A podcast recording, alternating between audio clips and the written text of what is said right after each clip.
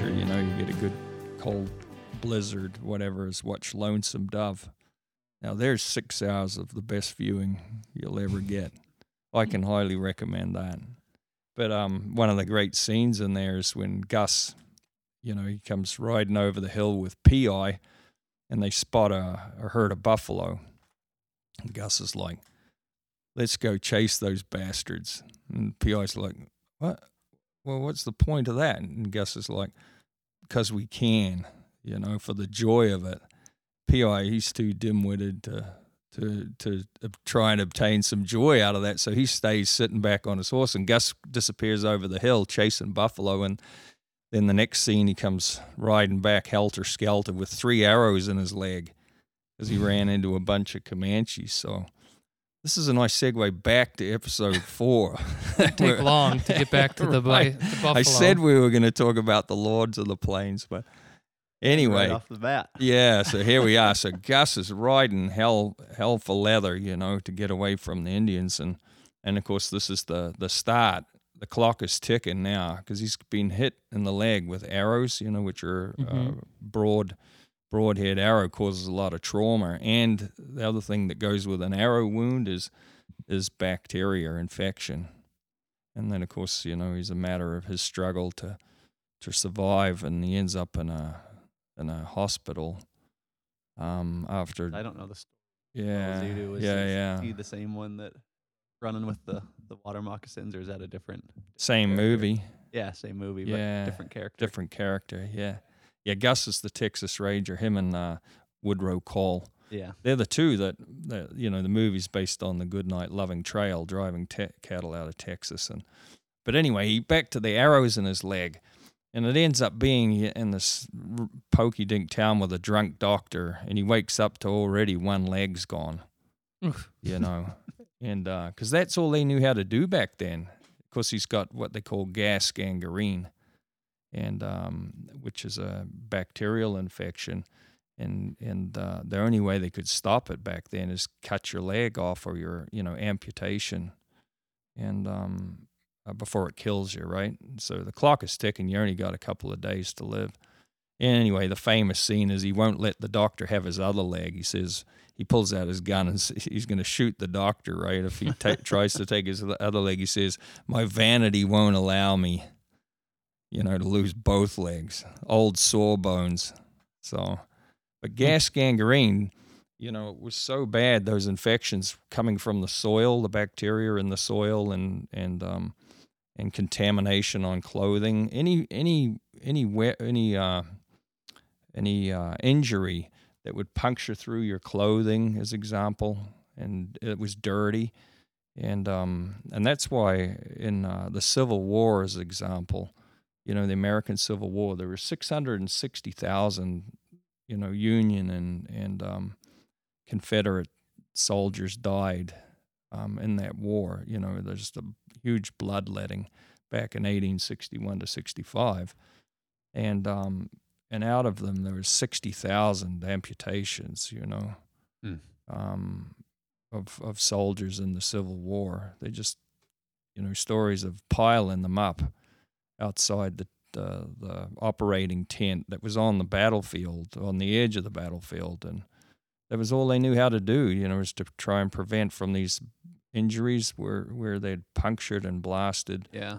tissue and clothing and the Gas gangrene itself might have been more painful too than oh the actual broad bullet coming Mm. in, or wound- you know, yeah. That's where the term was- "bite the bullet" comes from. You know that? like the bullet. You know Yeah. the expression Oh. to bite the bullet is going to give you something soft, i.e., a ball of lead, to chew down on. Bite as hard as you can, so you don't bite your tongue off while they cut your leg off. Ugh. Uh, as in- start with the right leg. Yeah. Yeah, it's like tough to tell Oh, them that whoops. that's the wrong leg with a big piece really, of lead that's in your mouth. where it comes from. Makes Yeah. sense. Uh, yeah, as far as I know, I mean, it'd be also kind of impressive if I just made that up on the spot. Sounds but I do believe that it's the expression, um, you know, like to just bear down and take it, bite the bullet and get it done with. But even prior to that point, doesn't it?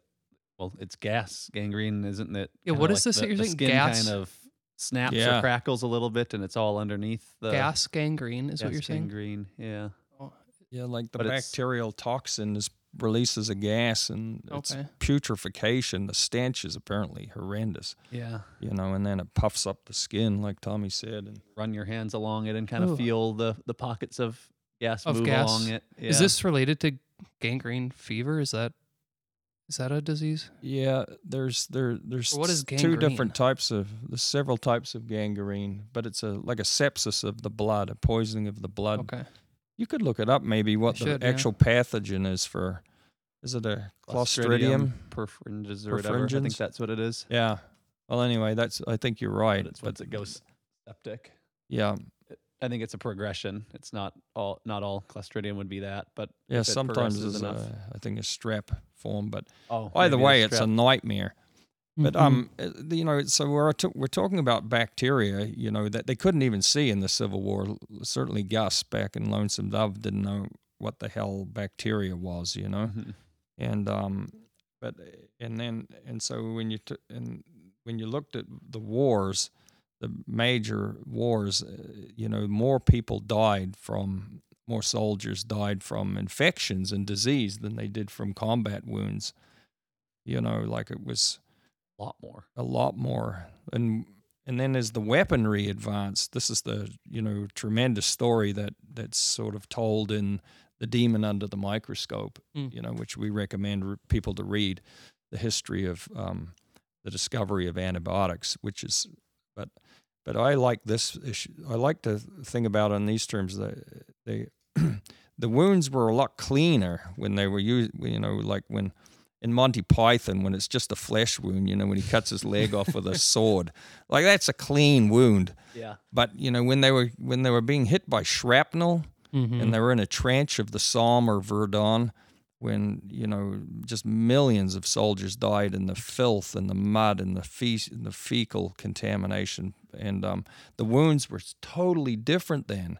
And that's why, you know, more of them died from from uh, infections from wounds than they did from actual being killed. And um, as example, in World War One, there were um, around nine million soldiers died in World War One, and more of and so and I think the combat to to um, combat death to disease death was six to five, so there Mm. was more disease death or infections than actual then you jump to World War II, you know, when the Germans decided to give it another go, except they're going to do it a little bit bigger on a bigger scale. And um, in World War II, is something like 25 million soldiers died. You know, of course, there's maybe 100 or 200 million civilians, you know, but just in soldiers. And then the ratio had inverted for the first time went from uh, um, one for for every two combat deaths there was only one disease death so a huge flip flop and the and the and the difference in that was primarily the discovery and and and wide use of antibiotics Hmm. sulfa and penicillin Yeah. yeah It's So- uh, there's I think before diving into that, the the numbers are staggering. If it hadn't been um, invented in time for World War II, oh how many would have? Do you, do you know how many would have been estimated to die? I know there's figures out there for yeah because the size of that war was much greater and yeah. might have been it might have been times two that the number that even was there. I don't know. Yeah, well, if you took the same ratio from World War One, when there was that uh, six to five ratio, more disease infection deaths, then then the soldiers' deaths in World War Two would have went from twenty five million to like forty four and a half million. Yeah, and that's not even factoring in the Mhm. increase in damage that the weapons do, and maybe even more. Right, Yeah. right. That's right. That's just keeping the Same ratio. ratio between yeah. Yeah. So, so it was a. I mean, it was an absolute miracle the the advent of of um and the discovery of and the manufacturing, you know, that we that Mhm. we've enjoyed um of these these miraculous compounds Right. called that we call antimicrobials or antibiotics, and Yeah. so That yeah, Might be a nice segue into today's topic if we haven't Yeah. picked up on it by now. Um, I think everyone has some level of familiarity with uh, antibiotics today, um, and you know, for health reasons, you know, there's a lot of positive outcomes that come from that. But in general, it seems like connotation as it relates to human health and agriculture and things like that, it might get a little bit of a negative twist. And um, Mhm. and so I think we want to maybe try to tackle that, put some um, positive perspective as far as where the technology has come from and how, all the good that it has brought to the world. And so, because I think people even you know just a couple of topics today might be people are worried about antibiotic residues ending up in their food Mm-hmm. um, and antibiotic resistance that is the that's the main the main negative outcome from overusing antibiotics is the resistance concern and so i think that message kind of gets in the way of all of the good and all of the lives that are saved from the technology of inventing and discovering antibiotics and so maybe we want to jump way to the beginning of that to to walk it forward to today but i think in general that's kind of what we hope to tackle Yeah, for sure. Well, I think we've all seen the the uh, marketing on chicken or beef. Um, there's never ever beef. You know, never treated with antibiotics. Um, what's the other portion? Oh, the never given growth promotants. But you see it in in chicken or poultry too, antibiotic free. mm-hmm. So it's everywhere. Um, and I think there's some, we could touch on this, but there's some kind of cheeky marketing around, like the chicken, for example. Am I correct that no chicken is, there's, there's strict rules around antibiotic use in any livestock. Um, but that one in particular, right, is there? yeah it's so Well, So any food that you're eating today is antibiotic free. Correct. There's you know procedures in place and inspections Withdrawal with periods. the, the FDA and has withdrawal periods with antibiotics that are used in livestock, and then USDA inspects all of the meat that ends up getting sold into ends up on our plate, and so everything has been tested. So everything that we are eating, whether it was fed antibiotics to help it recover from an illness during that animal's life or not, um, technically is all antibiotic Yeah. free. But th- it's a clever it's a clever play on the on the words that Yeah. Well, I think that's good. Just throw that out there to start that, uh, for some Mhm. general perspective, that that piece that Yeah. all food in our food supply is, you know, antibiotic free, thanks Yeah. to those withdrawal periods and the regulations in place. I do, think do you think everyone knows what antibiotic resistance is? No, I don't even. I mean, I I do Mhm. in a really general sense, but no. What do you think? I mean, it put me on the spot. Um, I would say it's the losing the efficacy of the antibiotics to fight what they were intended to um, combat. Is that like they don't work as well as they did when they first started because the um, organisms that they're targeting are adapting and becoming resistant to that antibiotic. Mhm. Right. Is that correct in a nutshell? Yeah. Yep. Yep. And I think people, a lot of people have heard like Jack Josie is a NICU nurse. You know, she'll she'll be familiar That's with. my wife for the listener. It's Jack's wife for the listeners, but um, but she'll be familiar with uh, multi-drug resistant, you know, pathogens in a hospital because hospitals are just a, they're uh, well, they're the nexus point for these real nasty pathogens that have been concentrated there over, you know, over decades and decades Mm. and um, so we have we have a we have we have a situation where where pa- some bacteria, infectious bacteria, were easily you know killed and put under control by uh, by using penicillin, for example. And um, but they've adapted uh, resistance to it, meaning they've lost their sensitivity or they've developed um, you know mechanisms to survive uh, the antibiotics. So the antibiotics don't kill them anymore. And so this is the this is what we call about when it's talked about antibiotic resistance, Mhm. and that's why there's a, a real fear about it. Um, Tommy, you were talking about some numbers on the the deaths of people today from antibiotic resistance, and what were those numbers you were saying? Yeah, it. I think the the number jumps around depending on where you look, but if we, I Mhm. think would be in the ballpark of a million to two million people, maybe um, Globally, globally at risk of dying from antibiotics that previously would have worked before. you mean resistance maybe- infections that Yes. that could have that been would have been treated? yeah, yeah. So And it is a not the antibiotic killing them. It's Right. that it's losing its ability to combat the infection that Yeah. ultimately is So this whole topic of antibiotic resistance is a, I mean, is it a legitimate? Yeah. It sounds like it. It's a legitimate yeah, it's a big concern and big deal. deal. It is. um, How does that relate to ag though? Is that where the Yeah. is that where the kind of the gray area is? If Right. if on one hand we can say, you know, it is a big deal. That's that's it. Very much it is. But then at the same time, I think I know our what we'll talk about today that it's not something we, you know, need to be scared of in- in the use in agriculture. Is that I fair think- to say, or is there? I mean, that's really Yeah. simplifying it. Yeah, Um, I think in general it's it's fair to say because there's more things. Go- people are more aware. So we've known about you know antibiotic resistance and antimicrobial resistance for ever since I don't know two years after penicillin was discovered. I think resistance had already been you know discovered with it, and so we've known about this concept for a long time.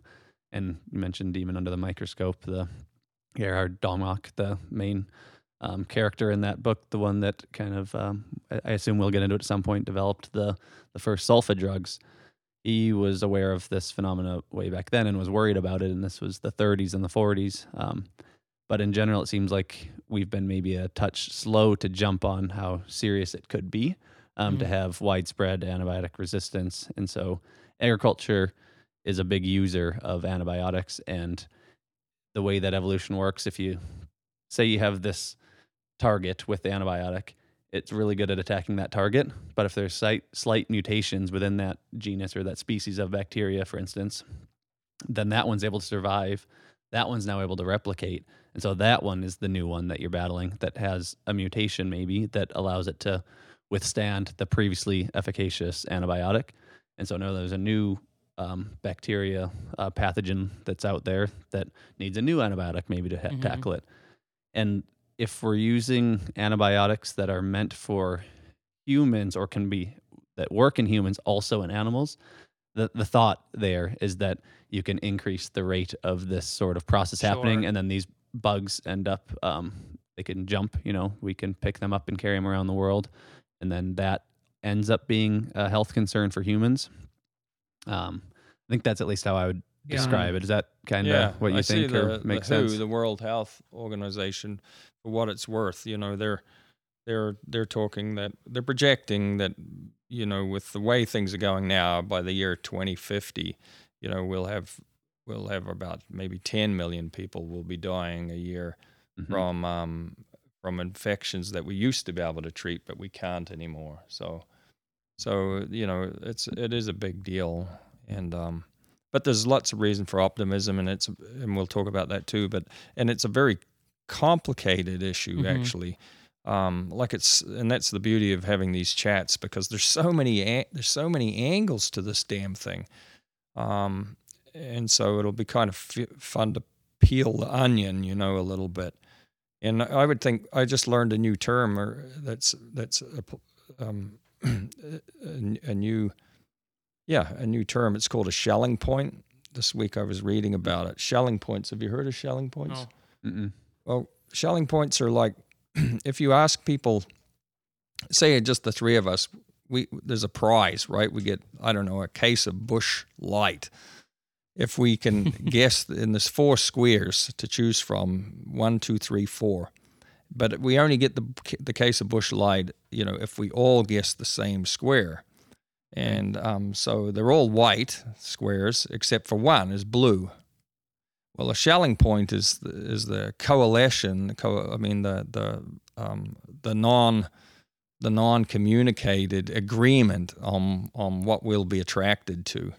So Hmm. we'll for sure we'll all choose the blue because you know in your in your mind you can sort out why it's a better chance that we'll all be attracted to that. is it And behind there It's called a Schelling point. What's that? Did Is we the get the Busch beer? behind it did we, did the we win? Busch is behind, hence the blue. Podcast over. We got the beer. yeah. Anyway, so that I thought, well, that's kind of a cool phenomenon. Hmm. And then I was thinking about it just now while you're talking about. I think a little bit of the Schelling point is with antibiotic resistance, and the blue square is a- animal agriculture Mm. has become like a, Thing, if you yeah. search on Google for antibiotic resistance, like I've been doing, you know, as I do a lot of reading on it and whatever, but it's overwhelmingly the the feed that you get from all the search engines re- around animal agriculture farming causing antibiotic resistance. Mm-hmm. So it's a Schelling point. Um, whereas whereas there are many factors that we, we could talk about. One is human, you know, misuse of antibiotics. Mm-hmm. Um, another is that um, antibiotics um, exist, have antibiotics have um, resistance to um, almost all known man-made antibiotics. Bacteria have resistance Mhm. naturally um, as part of their immune system. Another one would be And, f- um, the people googling these answers have their dog or cat sitting Ah. right there on their lap. You know, maybe Right. that dog has been into the the vet six times already that week. Yeah, And that's Mm. getting dosed with antibiotics. yeah, yeah. Companion animals. Mm-hmm. There's, um, you know, I don't know. In in the U.S., I think we have 70 million cats and dogs. You know, with 330 million people, Mm. and cats and dogs are great reservoirs of antibiotic resistant genes.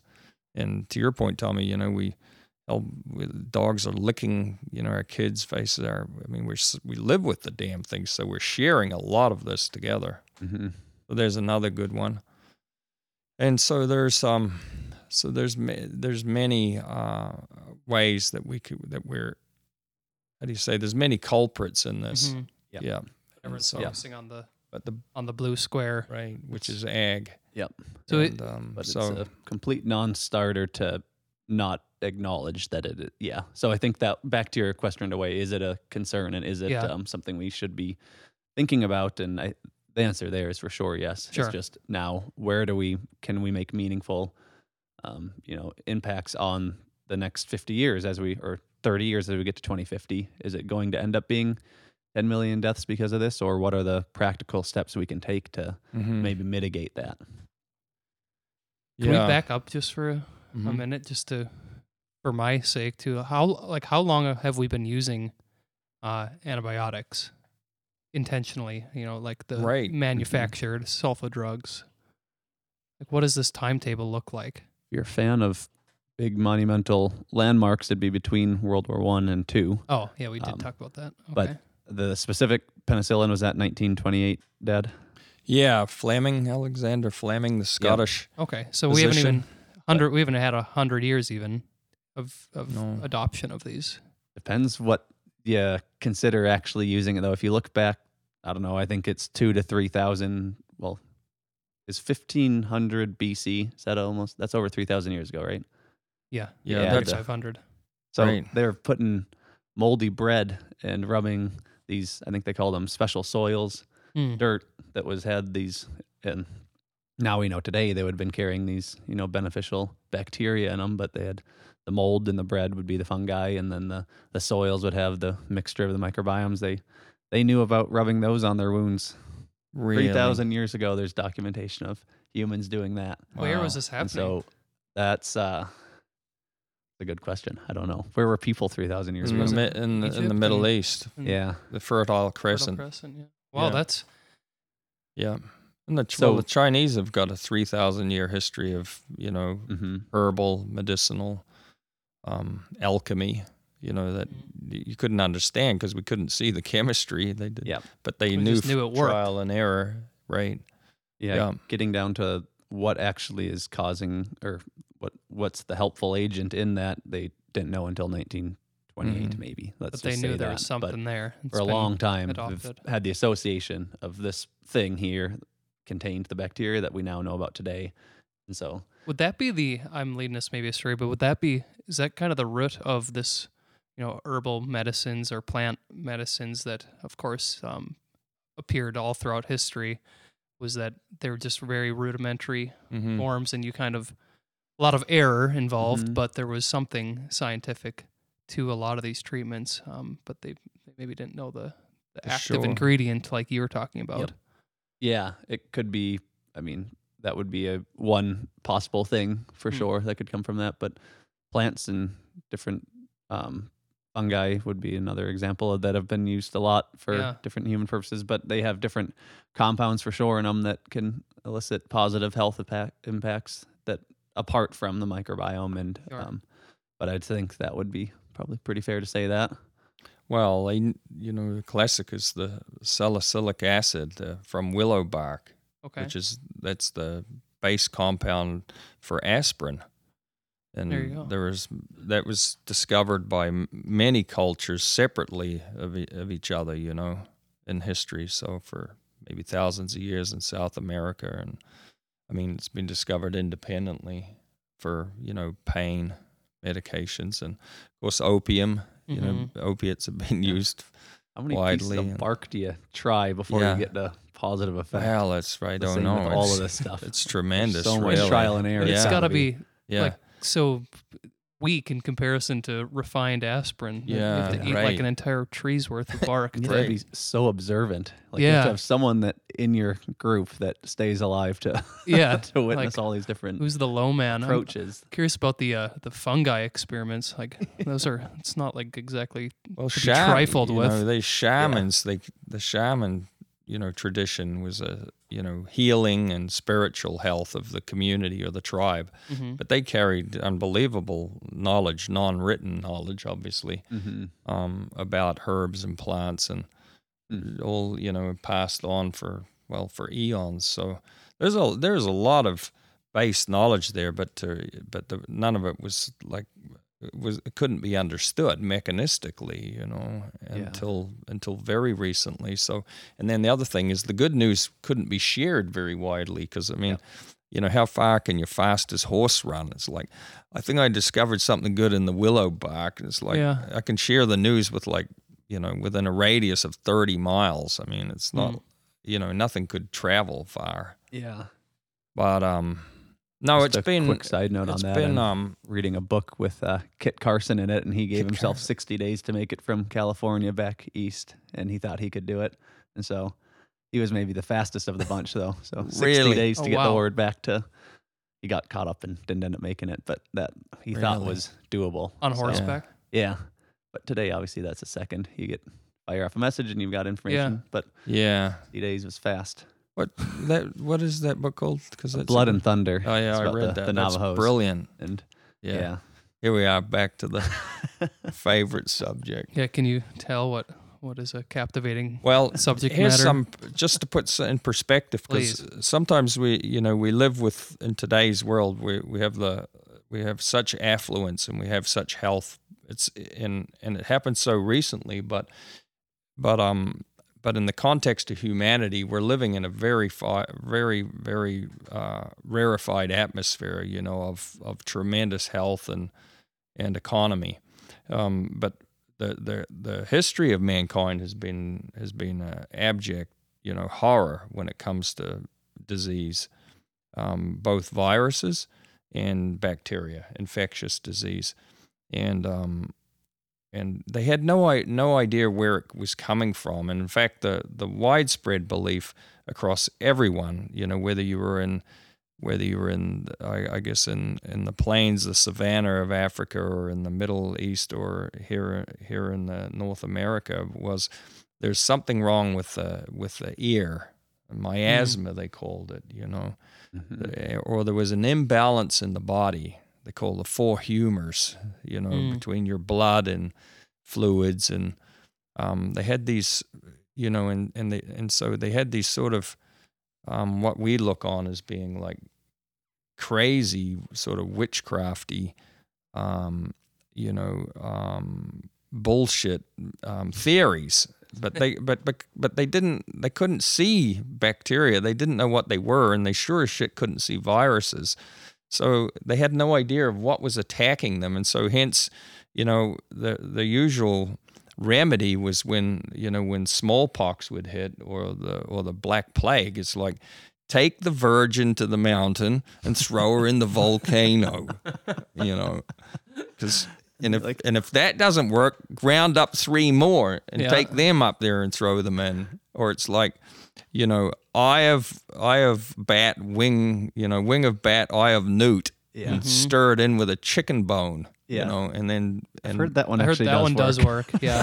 that one works. we tried it that one time. It made Yeah, me feel a lot That better. one actually is pretty good. yeah. So but the on others, I get it. It took yeah. care of pneumonia. Yeah. Yeah. No, it's, it's it's good perspective though because there's a lot of Well, how people many? like to get caught up in right. the bad things that are going on in the world. But would you like to get sick today? You know you're more than likely going to recover. But back in the 1600s with these the four humors, the the yellow bile, Mhm. the black bile, blood, and um, I'm forgetting oh phlegm. Phlegm. Um, you choose one depending on the season. So it was seasonal, and they'd say it's blood in the spring. They'd bleed you. They think you're at an imbalance, and is and where think that's going to work. Came in, That's off that same thought process. I think those are supposed to pull the blood and Like, cleanse you through that. But I don't know what the what is how- this like- is that what this is? Where they this was like Hippocrates, and so it was. I think it was widespread that these four humors and were to keep you Yeah, in balance. blood?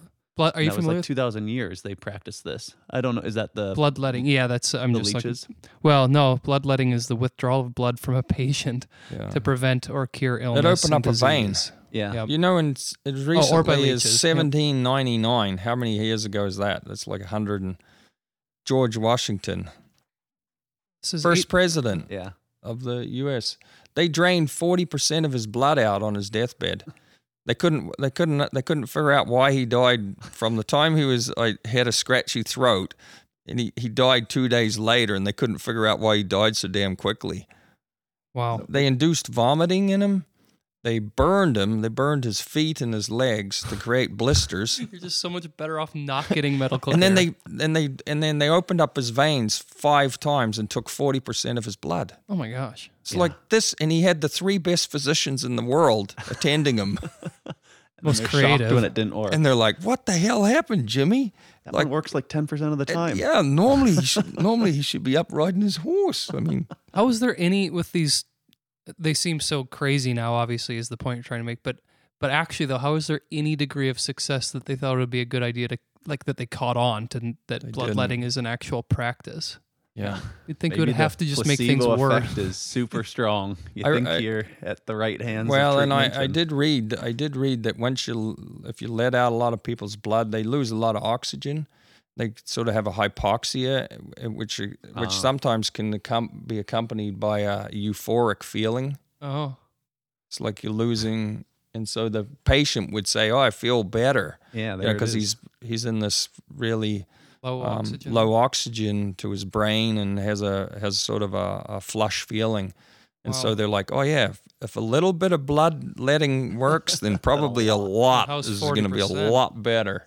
Talk about exponential though. For two thousand years up through George Yeah. Washington, that was how you fixed yourself if you got Yeah, you got sick. And well, even later, I mean, today we're talking about Washington, but I'm looking at a photo here in 1860. We were still doing that's it. the that's the Civil War. yeah. Okay. Yeah. So yeah, Mm. Washington for sure, but even hundred years. Well, and a lot of you than think that. how many witches got burned Yeah. because the you know the plague came through the village. Mhm. It's like I saw her picking dandelions and underneath a hickory tree, and a and a crow landed in the tree above her. They're like burn her.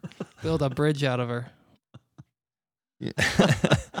They're like, what is it? The the ducks. Yeah. floating, She yeah. weighs more than a. She weighs more. What than else What floats? floats? A duck. Duck. Yeah. Who are you, so wise in the ways of science? It's like perfect. Yeah. So I Lift was I was up. reading to put it in perspective, like all the way up to 1900. So let's say for for thousands and thousands of years, tens of thousands of years, people only lived to 25 to 35 years of age. That's about that's all you could do Mhm. um, because of infectious disease and um, and injuries, which cause disease infections, and um, even in and and during right up to 1990, um, a quarter of the um, infants died in their first year of life, and a half of all children died before puberty, In 1990. right up till 1990. Hmm. So, and in 19, yeah, yeah, it's right up or the late 1800s. So you know, half of your Eight- are you children. 1890 or 19, like 30 years ago, or Like in our lifetime? No, kids no. At that rate? No, okay, no. 1890. 18, 19, 18, okay. Yeah, I was going to say that's That- like yeah. during like the Yeah, in 1900 in the U.S., um, 30% of all deaths were children under like the under the That age of five. Yeah. So Yep. it was really terrible. Yeah. Oof. I mean, that's been the biggest. There's a lot of reasons why the the Mm-hmm. average age today is, you know, steadily increasing and it's made huge strides, but the child mortality and infant mortality numbers are way, way down. Yeah, that- yeah. Now we're like 0.4 percent. Yeah. You know, just hardly ever. I mean, it's so tragic, but it's you know we've made such strides hmm in that area. So so that's why our and now our life expectancy. So we went from 25 to 35 years of age. You know, um, now we're about 78, 80 years of age. Yeah. and um, and our population, the world population, went from, you know, in 1927, I think was when we had our second billion. There was only we had two billion people in 1927. You know, when Gerhard Domagk was experimenting to develop the first antibiotic, hmm and today we have eight mil, eight billion. You know, six billion more people on the planet, and we're our average life expectancy is like, you know, 40 years more. Yeah. It's like it's miraculous. The advent of our understanding of disease. Right. Well, So his invention is one of the, well, his discovery. I don't know if it's in. I guess it's an invention. They Yeah. came up. Yeah, they this? created it. Uh, Gerhard Domagk, the okay. German scientist that. Well, he he worked for. I don't know if we. It, it's in the book that we referenced earlier, "The Demon Under the Microscope." It's a fantastic book that walks through the discovery of sulfa drugs, and mhm. so um, What well, are sulfa drugs? it's uh, the drug that's a sulfanilamide is the, the compound, and then these original ones they tied. So in German Germany, um, they had these big dye manufacturing companies for staining clothes and um, and wools, different colors, and that was a huge industry. And so they knew to attach sulfa to the dye at one point, and it would have different properties that stuck out. And so um, through this elaborate process of not necessarily elaborate as far as intentional, but Hmm. he test this Gerhard. He tested maybe a thousand molecules, just one after another, putting them into mice to see which ones worked and which ones different and didn't. So say he got a little positive effect with this one combination, he'd then go to his chemist and have him tweak one little atom on it and test that one again, and then they just carry on like that. But um, yeah, that's that's kind of the first. the mice were all uh, infected with strep, yes. uh, Okay. like a terrible strep that killed 100% of the mice. Yep. Then one day he came back from holiday or whatever, and he and the and they Christmas of 1932. yeah, and they had one compound Really? on the shelf that they hadn't used, and I think his lab assistant threw it in because he had a set of mice, and he's like, "Well, try it." And the and the damnedest thing, the mice were all alive. Every other mouse was dead, and um, this one group was alive, and they and they that's when they, that was the eureka moment. You know, it's Mhm. like, Wow. God damn. Mm-hmm. It's like a scene out of I Am Legend. Have you seen that? Yeah. When he- yeah. Yeah. I mean, it's actually almost Came up- exactly the same with the mice or the rats, but Yes. came back and Right. That's interesting. It's the same thing. Some of these great researchers need to go on holiday because Fleming did the same thing. He came back and he had, the story is he had, he had dropped some mold out of his lab coat pocket into the petri dish. And he came back from holiday two weeks later Mm. and was walking by and he looked at the petri dish and he saw all the bacteria growth was was was um, a perimeter of the petri dish away from this nucleus of a mold that was sitting in the middle. And they say they say discovery is the uh, is the meeting of a prepared mind with an accident. Right, that's our Yeah. discovery. So he had a prepared mind. He'd been Yep. working on this. He walked by it and he's like, "Bugger me!"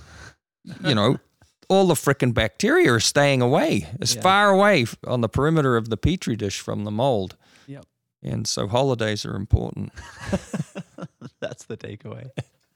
Yeah, that- but so there's the two, the two biggies. Sulfa was the first antibiotic really Yeah. ever um, identified, and they and um, after he after they they they isolated it and then they scaled up how to make it industrial manufacturing because the Germans were the uh, the leaders in chemical industrial chemical processes, and um, and then they were able to use that in World War II. You know, every soldier carried a white packet pouches of sulfur.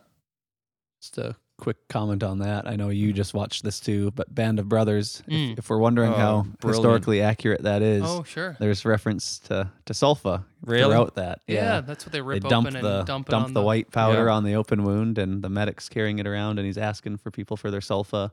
That's what And they're so, doing. Yeah, Okay, it was like life. I mean, I mean, it makes a lot of sense now knowing that because it was. I mean, it was a dramatic thing to get prior more to the- sulfa. right. And those wounds prior to the sulfa is what ends up being what can progress to cutting old sawbones procedures. Interesting. Yeah. Yeah, so every every soldier carried packets of sulfur, and every medic carried like kilos of it. hmm You know, and then I think the Americans we they were able to ramp up penicillin in like 1943, so halfway through the Second World War, and then it and then it became the it's a broader spectrum use, Mhm. and then penicillins took off. Um, you know, to be to be used, of course, worldwide. Around that, um, shortly after that, choice. maybe around the when? What time? The fifties. 1943. They were Okay. first commercially used, and then yeah. And then immediately after that. oh yeah, just everyone started Yeah. producing them. How do you, without going into crazy detail, Mhm. it's might be maybe it's just me that would be interested, but how do you actually produce these? Like, what does that process look like? I know we talked about the nitrogen. Um, I know they're not related, but it's a maybe it's a recurring question I'm going to have is how how are these things an, actually manufactured? But right. to take that, you know, you know the science works, but then to adopt it on a mass commercial scale, Yeah. do you have any knowledge on how that would have happened? Yeah, they. I mean, Tommy maybe knows too, but on penicillin, that's called a. I, I know that they have different modes of action. So the sulfur has a. They found an. Uh, is a, it's a long story actually. The dye wasn't useful. Mhm. that's kind of irony because they did it because they were dye manufacturers, and then they after after thousands of experiments, they're like, hold on, we actually don't need the dye. We just need the sulfur. Mm. After the French beat him to it, actually. Yeah, right. The Pasteur Institute Yeah. um, discovered it first, and but it's like all their money was tied up in the dye piece of it. Anyone could make a sulfur molecule Mm. um, through through uh, chemical manipulation. I don't know how they do it, Sure. Jack, but in a lab, uh, just on a bench top, I guess you can put together the sulfur, Yeah. this ring that they Yep. a special, uh, which the sulfur was the key active. And the way it killed bacteria is it starved them by sort of exclusion or blocking the uptake of um, compl- I'm not in, I mean I'm not an expert, but it blocked finally it blocked folic acid, which the Mhm. bacteria need to survive, and they couldn't synthesize folic acid, and so it killed them by an indirect route, if you will, by starving them of of an essential nutrient, folic acid. Yeah. Wow. Penicillin's Mm. different mode of action, like you mentioned. Mhm. Um, that one targets the cell wall, and so there's gram negative and gram positive bacteria, and they differ based off of this thing called the peptidoglycan layer.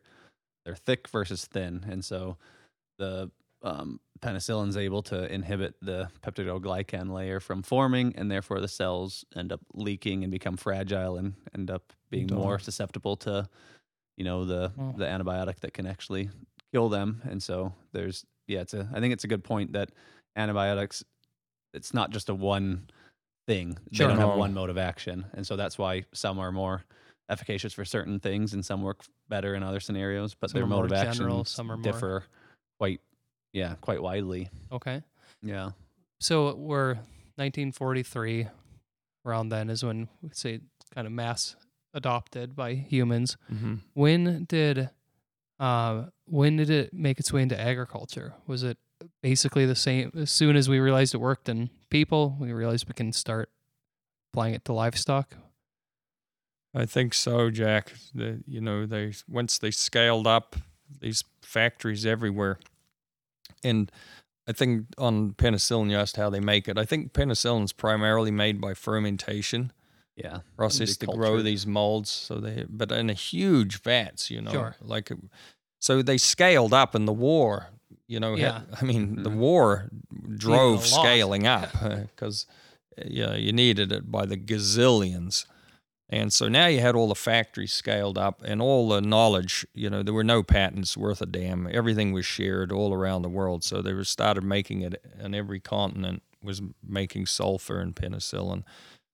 Within I think within 10 years of the discovery of sulfur drugs, there was already 5,400 derivatives, um, you know, of that compound that had been made. So it just exploded. And it was called the miracle drug. Like, there's two famous events that also made it huge uh, that, that are, I think maybe are interesting. One of them was uh, FDR Jr. It was a he, Franklin Delano Roosevelt, his his son had a. I have to think about it. Did he have a sore throat so he had or strep? he had throat. strep throat? Yep. And he was dying, and um, and this was when sulfur was still sort of speculative. wasn't Okay. The world didn't really know that it was the real deal. Yep. And they they everything else failed. He was dying just from strep throat. You can imagine it. Mhm. He was like 21 years of age. He was engaged to be married next week uh, anyway, and and uh, so they they rushed in some Prontosil, which is the sulfur drug, and they loaded him up on it, and miraculously it saved his life. Wow. And then another one was Winston Churchill. Yeah. He'd been meeting with Stalin, the Allied powers, Stalin and and uh, FDR in Iran in 1943. Churchill got pneumonia in Egypt, and he, and he was deathly sick. I mean, the war could have had a different outcome, you know, Yeah. if Churchill had Mhm. died there.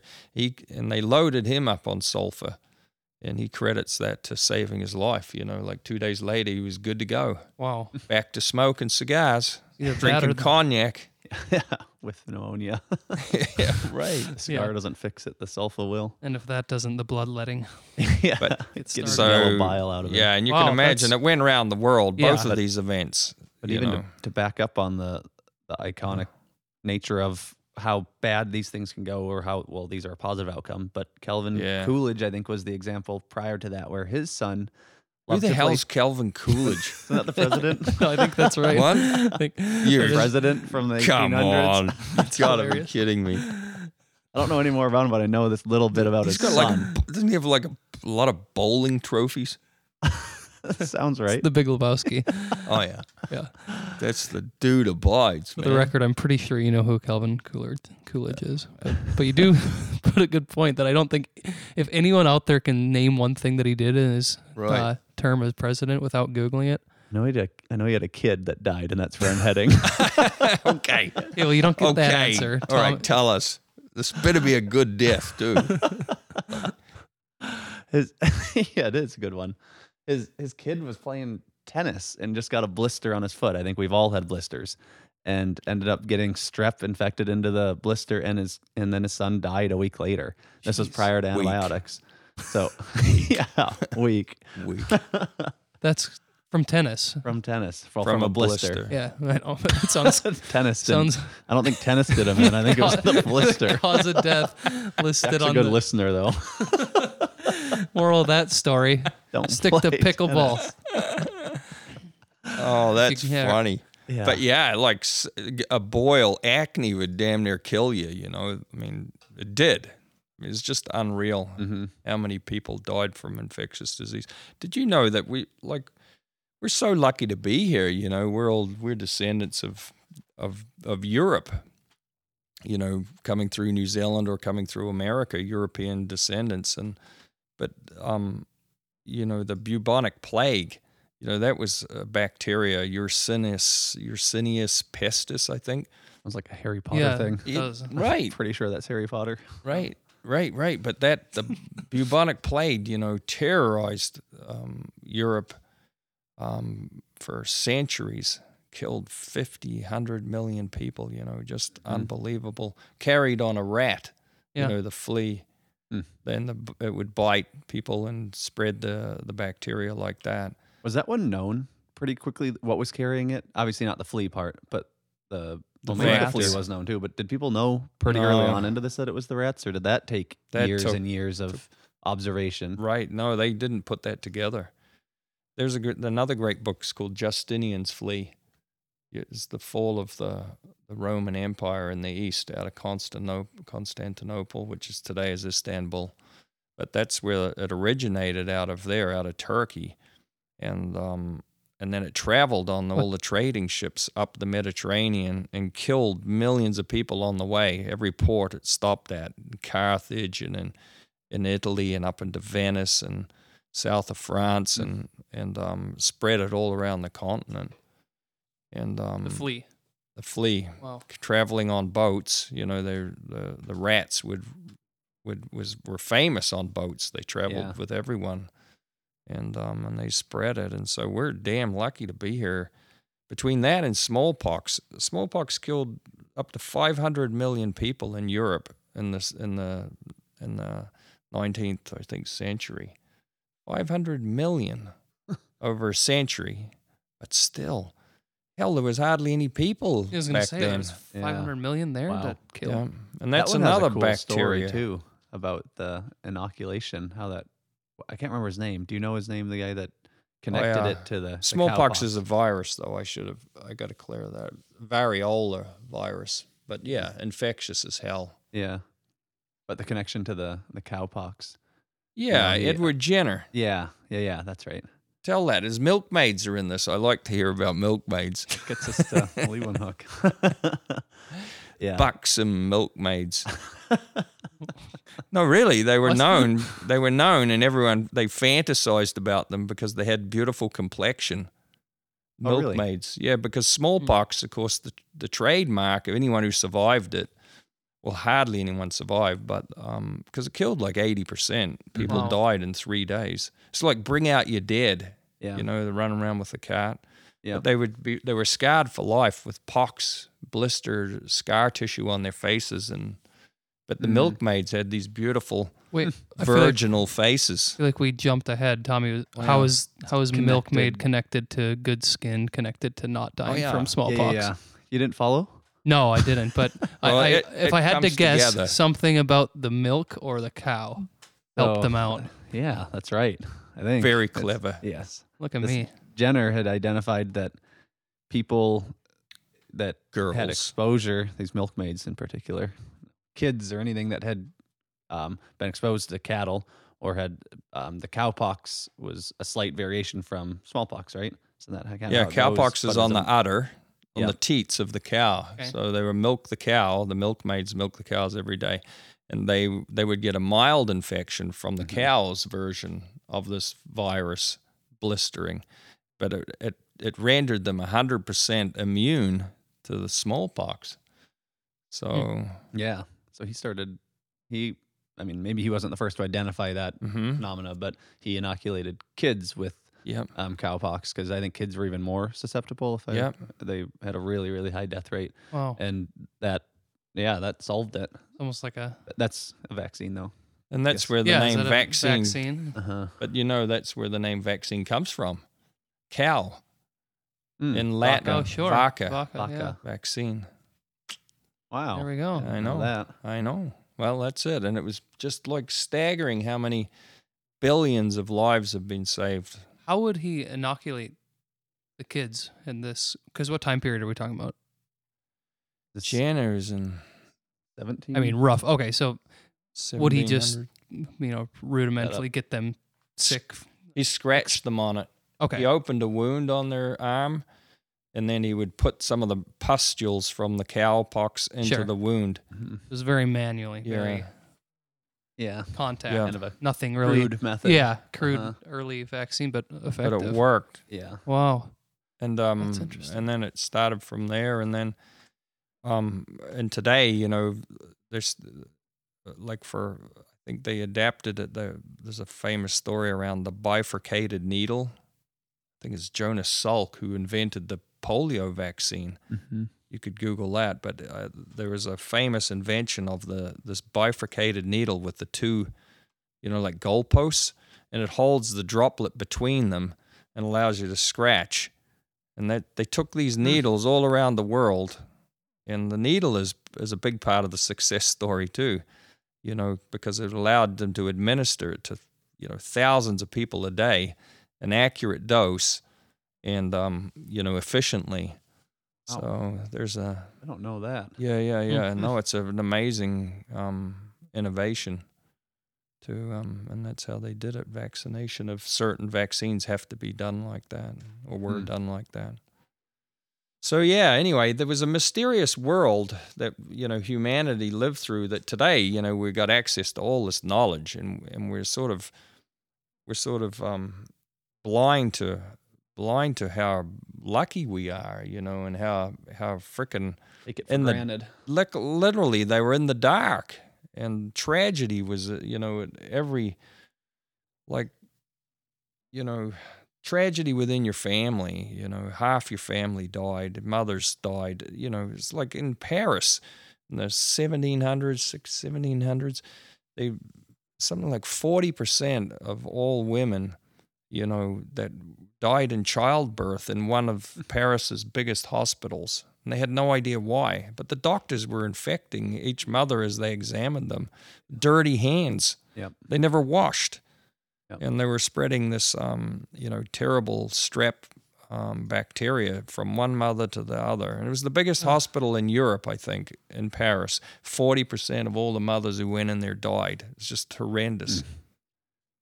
I think the the mothers knew this too, but like I think the at that time they were it was known that they were in general safer to try to have the the you know give birth at home or uh, not going into the hospital, but the care that was provided and they'd get you know kind of the help if they went in there they they rolled the dice and decided that that some places maybe it was 10% some places it was 40% those odds are really pretty poor um, but they'd still roll the dice to get a couple of weeks of Well, how, know, how food bad must it help be and- outside if that's what you decide to do? Yeah, whoa. It's like your life must really suck. If I if I'm so bad, I want to go. I want to go in and have a rest. yeah, yeah. I'm willing to take the odds. Sixty Yeah. percent like- chance. yeah but that childbed fever right is that what it was Wow. Yeah, childbed fever. That's exactly it. So it was unbelievable. Right. So having babies was a terribly, terribly dangerous, you know, um, activity. yeah uh, for so long, you know. So and they had no idea what was killing people. So you know, back to back to um, you know, young women in volcanoes because they they had no idea. It wasn't Yeah. until uh, they first saw bacteria in in 1600s, late 1600s. Anton Antony Leeuwenhoek, a Dutch um, a Dutch um, fabrics guy actually. He was into textiles but he had a hobby of shining glass and he developed the first microscope to look at bacteria you have that hobby It's a hilarious oh, hobby. if you, I mean- if you just i mean but thank god that- for such I an esoteric hobby I you get it, but it's so funny to. I know, it's what's like, your hobby? what are you Shining doing? Glass. I'm like, I like to go hunting like what do you like to do oh, Shine Oh, glass. shine glass. i like to play tennis no actually i'm Careful with too that. busy shining my glass but no he's a great polisher of glass. Oh, polish. I thought you meant like shining lights through glasses.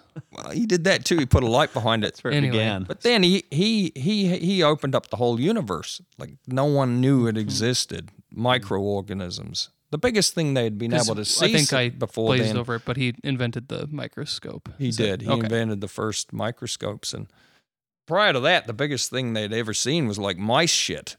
Like, and then he he was able to look at everything he looked at. You know, he looked at um, hair on his head. He looked at uh, fruit, food, everything he would look at. what else He, yeah, well, there is a sordid story where, where he actually look. You know, he he was very fond of, of looking at his own sperm underneath him in a microscope and watch those little watch those little bastards swimming around. And uh, apparently, you know, he, so polishing glass wasn't the only thing he he liked to polish. but no, no. But seriously. So then he was being invited to all the royal How courts. Like he discovered a universe, bacteria, protozoa, and it was everywhere. Like he would Yeah. challenge them. You sh- you give me anything to look at, and then he'd let them look at. Here's it's it's you know bacteria on everything. Yeah. And he called it. They didn't know what to call it, so he called it animalcules, small animals, animalcules. Today we call them you know microbes.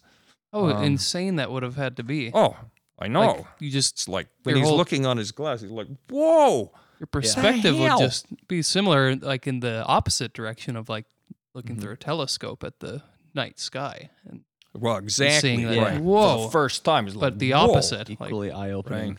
Yeah, you Make have you no idea. question your, I mean, everything you've Yeah. ever thought. So that was the this one's first almost time. even weirdo. You Yeah, look this is down, and weird, it's like true. crawling on your finger you know, Everywhere. It's just like you would have no idea. Yeah. That's- wow. Yeah, so he would he looked at, you know, pond water. Well, anyway, now that, you know, the pennies started dropping, now they're like first time they're able to figure it out. Oh, maybe it's not the miasma, the air. Maybe it's mm-hmm. not the w- local witch. You know, maybe it's not the, you know, eye of newt, wing of bat. And um, they were able to figure it out that that and and then more people got involved and they started to understand that these microbes um, are not appear to be living with us healthily because they're in everything. Mhm. Our teardrops on our hands. Healthy people are covered in these damn things. So it's not. But then they're also able to find that um, these huge concentrations of abnormal ones in wounds and uh, as, as example. And then they they started figuring it out that these Mhm. things are a are a, are a are a what do you call it? Jekyll and Hyde. Mm-hmm. Yeah, Mm. they're not they're not all good and they're not all bad, but when the bad ones are they're killers. Yep. Yep. And um and that was so it was a huge it, it put science onto a whole new trajectory. His that that that that, first revelation of seeing these little buggers. Like, you know. kind of that led to um, Lister. Um, Yeah. I mean, you know, he, he was, if I understand correctly, prior to the um, Yeah. discovery and development of sulfa drugs, Yeah. but he was on to this childbed fever. He Mm. was, um, oh, you know, disinfecting the telling doctors to wash their hands. yeah, yeah, using antiseptics to cleanse everything, and he was able to start seeing his numbers drop. Yeah. Yeah. in the hospitals that his methods were being implemented in. You know, surgical equipment was clean and everything Yeah. was being Yeah. yeah. Yeah, he was able to. That's right. It was a huge breakthrough. And we have today Listerine, Right. you know, as a disinfectant, mouthwash, whatever. You can start connecting the dots. Yeah. So The dots, you get yeah. the, the microscope to see what it is, and then you've got this idea that okay, maybe killing some of those sees as a positive in health outcomes. Yeah. And now it's connecting what about the Yeah. bacteria is doing the, the Yeah. damage. Yeah. How do you no, stop that? absolutely. That's the that was kind of in broad in a broad canvas. Those are the steps, Mm-hmm. you know, of epoch sort of um, discoveries and breakthroughs, right? Mm-hmm. Different eras. And then we come to the era of, of antibiotics. They called it the golden era. So now we're back to post World War II. Um, and um, yeah, we traveled a long way. So Justinian's flea was like 540 years after Christ was born. And now we're up to post World War II Mm-hmm. huge huge jump in time but now there's they called it the golden era because we we were able to treat damn near any pat any disease on the planet you know and health you know boomed so it looked like we were looked like we were on Halley's comet you know we were on this thing to have a tremendous ride Mm-hmm. we got rid of polio, you know, through vaccines. Got rid of smallpox has been eradicated from the world. Mm-hmm. That's just one of the most amazing vaccination stories. It was the biggest killer we've ever mankind's ever known, and we got rid of it completely. Wow. It's only it only exists in two labs in in the in Russia and the U.S. What's I the think- benefit of keeping it around? Wow, that's a very good question. It's so freaking lethal. You know, it's a very good question, Jack. But there are two, there are two strains of smallpox that are kept in these the highest bio level labs in the world. Seems Wow. like both should just agree to throw it away at the same time. Yeah. Yeah, I mean, because we have Did no throw it away? Yeah, immunity I threw to it it away. anymore. You know. Right. it's like, yeah, wow. Yeah. That's interesting. That, Uh, well, it is. So we got rid of that, and then you know the captain of death was pneumonia, called so called because once you started coughing and tuberculosis, you know we got all that. We got, I mean, diphtheria, cholera, you know, which is fecal c- contamination of water through disinfection and water sanitation, and mm-hmm. and then all these amazing antibiotics. We were just like spitting them out, you know, one after the other. And this was, Derivatives. was before FDA. Um, Sure. So it was really anything could flood the market, and Yeah. um, and the the claims on them were, you know, for the most part, this was like you mentioned a miracle drug, and so they had really lofty claims too on what it could do, and people Yeah. would there's stories of, you know, it had some success with gonorrhea or something like that, and so there's Yeah. people. You know, would take a couple sulfa pills before they'd go out on the town for the night, and Right. just like it was a recreational over the counter sort Yeah. of drug and um Free for all, yeah. yeah with no thought that a lot you of could be- countries in the world today, you still can have that. They're all pretty much all drugs are s- are still over the counter in lots of country, developing countries, Yeah. yeah which is one of the things we come back to on resistance. But yeah, but so everything it looked like we really had this thing. We had the what do you say? We had it. had it figured out. We had it figured out, man. can't go And- wrong Right, but um, but just quietly, the resistance to all these pathogens had started to evolve. Yep. And So you started seeing less and less, you know, killing ability from the antibiotics Mhm. in, in particular. Um, vaccines are still very effective, but you- antibiotics, no. Do you? Yeah. When do you think? Like, how long after this mass adoption did it start? Did it take for people to start noticing? Not even that it started happening, but to start taking note that oh, this isn't as Mhm. effective Well, as it once for- was. i don't know the exact time point but it had been quick that Sure. it was starting to be identified and for instance there hasn't been a new antibiotic that's clinically available since i think 1975 Okay, so it's so between that golden era done and when Yeah, they started to realize it was a pretty short window. Mhm. Okay, Yeah. Um, and it could have been, you know, I don't know if there's a specific turning point, but for those, the golden age or the golden years, the 40s to the 60s, it was widespread, huge amount of usage um, stemming from that FDR Junior story. There was one thing that stopped it, which is actually interesting. Do you remember hearing about the um, the elixir sulfa Yeah. drug that made it to the market? Yeah, and it Oh. it had uh, something glycerol in it. I can't remember what it was. Uh, some compound. You could look it up if you don't mind, What is it Jack. like it's, uh, like antifreeze sulfa. that we use in our cars today. Antifreeze. It was that dressed up with some raspberry flavorings and uh, and it contained the sulfa. But this, it was yeah, its title was elixir something. So it sounded Yeah, really yeah. really good. But it killed I don't know Hundred- 130 more than 100 people, people. something. And yeah, it says that it was a improperly prepared sulfonamide antibiotic that Uh-huh. caused mass poisoning in the United States Yep. in 1937. Yeah. So Yeah. 1936, I think, was the FDR Junior thing, and then 1937 was this, and then it just stopped. But and then it really picked back up again once people identified that it wasn't the sulfa component that It was did was the the, damage. ca- it was the ad- the carrier. yeah, yeah, yeah, right. Because that's what differentiated that product. And Yeah. Oh man, the chemist ended up killing himself. Um, and he was Doc- is that denying it forever that he was guilty, and it obviously weighed on him. But For sure, he didn't. It was an innocent mistake. yeah, everyone was bringing new Right. compounds to the market, and Yeah. So that just- that sort of ushered in the FDA. Think back to those days, Yeah. they weren't even doing animal testing. They No, weren't they doing. just- they might not even do in vitro testing. They might. They Just might have put- done zero testing just give it a Yeah. on go. this drug. Right. Seems yeah. like they did I have zero a hunch. testing with this one. It's like you have a board, have a meeting, and it's like, I have a good hunch that this will work. So they're like, yeah, all right, put it out in the market.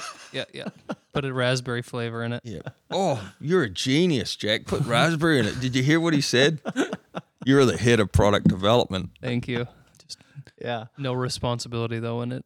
ends But you killing. couldn't. It was the point is, it looked like you couldn't go wrong. Yeah. and they kept uh, but once they identified the, the central structure of these penicillin sulfa then they were able to you know add like hundreds and hundreds of slight changes to it so they were able to stay ahead of the resistance of the bacteria they already had seen it in uh, within two years uh, penicillin they'd seen widespread resistance to it in hospitals and treating soldiers in the battlefields even but they were able to come with a new derivative. Like I'm not a doctor or whatever, but let's say they came with ampicillin, then they come with amoxicillin, and then doxycyllin, and they're all slightly a little bit different. And so it's like the Red Queen, you know, you got to keep running.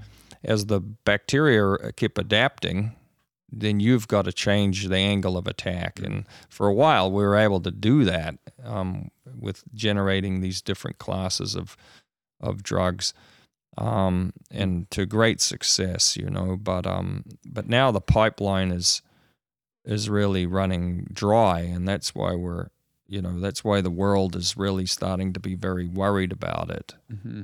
It's like all the low fruit, in some sense, has been picked, and um, now we got to develop. You know, we have to reevaluate on different fronts, which brings us to the whole talk tonight. Really, is talking about well, where are the critical control points? You know, um, and then and then what are the opportunities? You know, and and so the good news is there is lots of room for optimism. Like, and we'll we, we'll get to that too. But the cr- critical control points, and the WHO is leading this One Health project, global, you know, education around this issue. But it's very difficult, you know, because we have the world is growing, and our consumption of food animals is growing and will grow. And as we've talked before, you know, we're headed from 8 billion people to 9.5 billion in your lifetime. And, um, and there, as we get more affluent, the first thing we do is eat more meat. So we're going to eat more animals, which means we need more animals.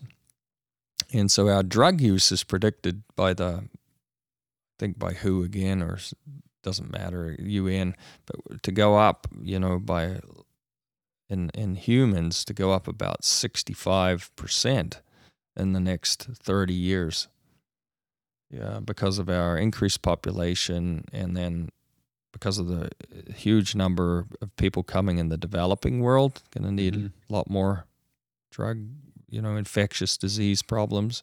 And then also an aging population in our part of the world. You need a lot more, you know, inf- they have a lot more persistent infections, like urinary tract, just as an example. So we're going to need a lot more antibiotics. And then in animal agriculture, our business, you know, we're going they're going to need something similar. 50 to 65% more antibiotics predicted.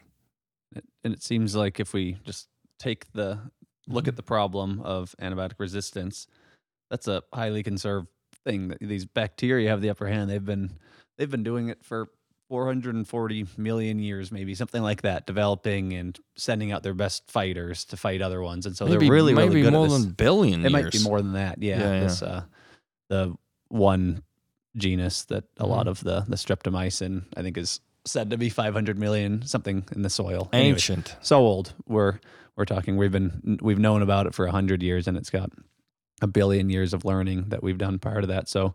Um, I think you were telling us about this maybe prior to this starting Mhm. the antibiotic resistance of compounds that we've developed today that would have no business of ever being exposed to it that they found in caves, you know, in remote parts of the world. And so it just goes to show that it's a natural process. Bacteria are always evolving and spitting out resistant um, progeny, or you know, and and so it's a it's an ongoing battle. And it seems like today the the public would like less antibiotic usage, and I think that's good. You know, the judicious use of antibiotics is probably ought to be something that had been done a while back, but that's almost like a band-aid if you to me when i think about it. It's like it's patching the wound. It's not really solving it. You're just slowing down the inevitable of creating more resistance because we're not going to stop using antibiotics. More people more animals and you can't just let something that's sick go untreated. So we're going to end up using the antibiotics we have. Well if there hasn't been a new one since 75 brought to the market we're going to be using the same ones and developing you know we might be using them at a lesser degree as each year goes by but we're not bringing new products into the game to help with the new strains that have been identified and so You mean like new classes of drugs? yeah yeah, new 'Cause I- antibiotics we're bringing new new antibiotics, but they're but they're not novel right classes. They're they're derivatives of existing Why classes. aren't we I bringing think that's the distinction. Why Yeah, aren't we yeah. bringing new classes since 75? So um well there's a couple of reasons we i think we, that Mhm. we were hoping to get the chance to bring up but Oh. there is a monetary I'm jumping the gun. No, no, no, we can, no, no, it's okay, great. talk about it. um, uh, there's at, at the end of the day, it, it takes these big companies with huge resources to invest into, um, you know, to uncover these new classes and to create new new antibiotics. And the the ROI isn't there is a big Mm. part of it. It's um, if an antibiotic is really good, it's only intended to be used for a short amount of time. So if it works, the sickness goes away and then you stop using it. Um, and in general, antibiotics are being used less anyway. So you're developing something that is intended to not be used much. Sure. And the the trials and everything that it takes to to really bring that to market takes a lot a lot of time. Ultimately, to be somewhat inexpensive, um, an expensive endeavor that doesn't have the the payoff at the end. So the R and D component is hard to convince these big companies. Um, I think there's 45 antibiotics in testing today. Um, only two of them are by what we would call big pharma. Everything else is small to medium sized, and so I think having some level of um, incentive there to invest in this area is probably needed. It's been um, to finish my thought from before Yeah, about the band aid thing. That's kind of where I was going. Is it seems like almost reinvesting and looking into it more uh, at the moment is the way to go, rather than just slowly withdrawing the use of them across time. Um, it seems like that just delays the inevitable. I don't know what your thoughts are on that. Yeah, Is the goal to delay it and also be developing new technology and give yourself time to develop new technology, or because it because if that's Yeah. the case, then that make makes more sense than if it's just let's try to get a few extra years out of this thing. you would that's back to yeah correct that's how it should be and uh, i would think that it hopefully is what's happening but when you But see that only two Working. big players actually in this area there it, it seems like maybe that part's not being held up Sure. Yeah, I think there's the, the money pieces for sure. Uh, they're businesses, obviously. They're answerable to stockholders, and you know they would love and they would they they would much rather you know produce an antidepressant that you know you can take every day, every day Mhm. of your life. You know, and hopefully remain depressed and keep taking them. But or a statin drug, you take it every day, every day, every day. That's what's really what drives the money. And Tommy's point is valid. You know, if you're just using it for treatment, if the if the antibiotic is efficacious, whether it's for an animal, a cow, or a person, you know, five day treatment and you're done.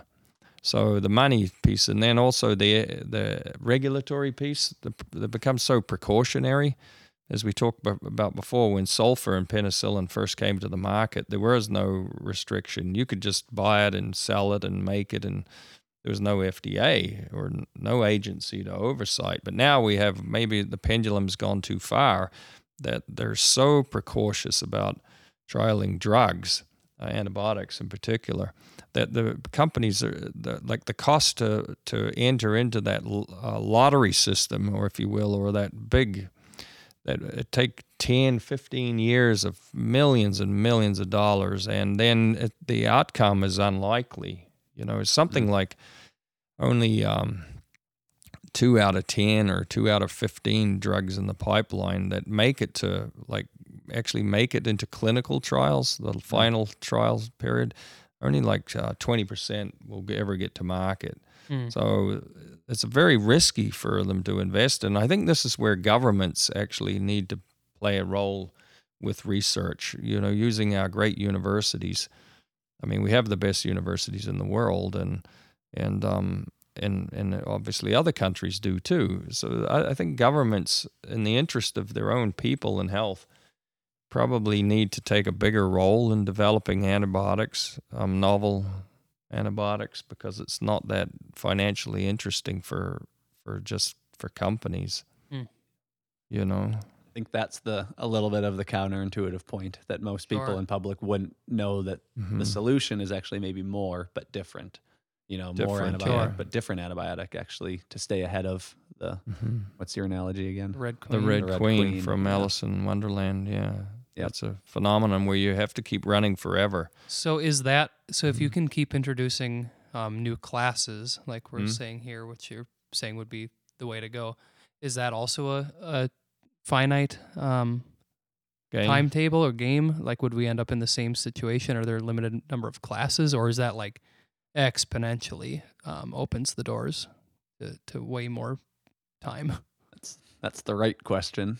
I I don't know if you have a, an answer or not, Dad, but it seems like um, that's one reason for optimism is these natural, excuse me, these natural um, uh, antibiotics that we've developed um, that come from the microbes, there's they really largely come from the soil bacteria, um, and the soil that's been tested for these is turns out it's like a really really small percentage of total soils, and so Okay.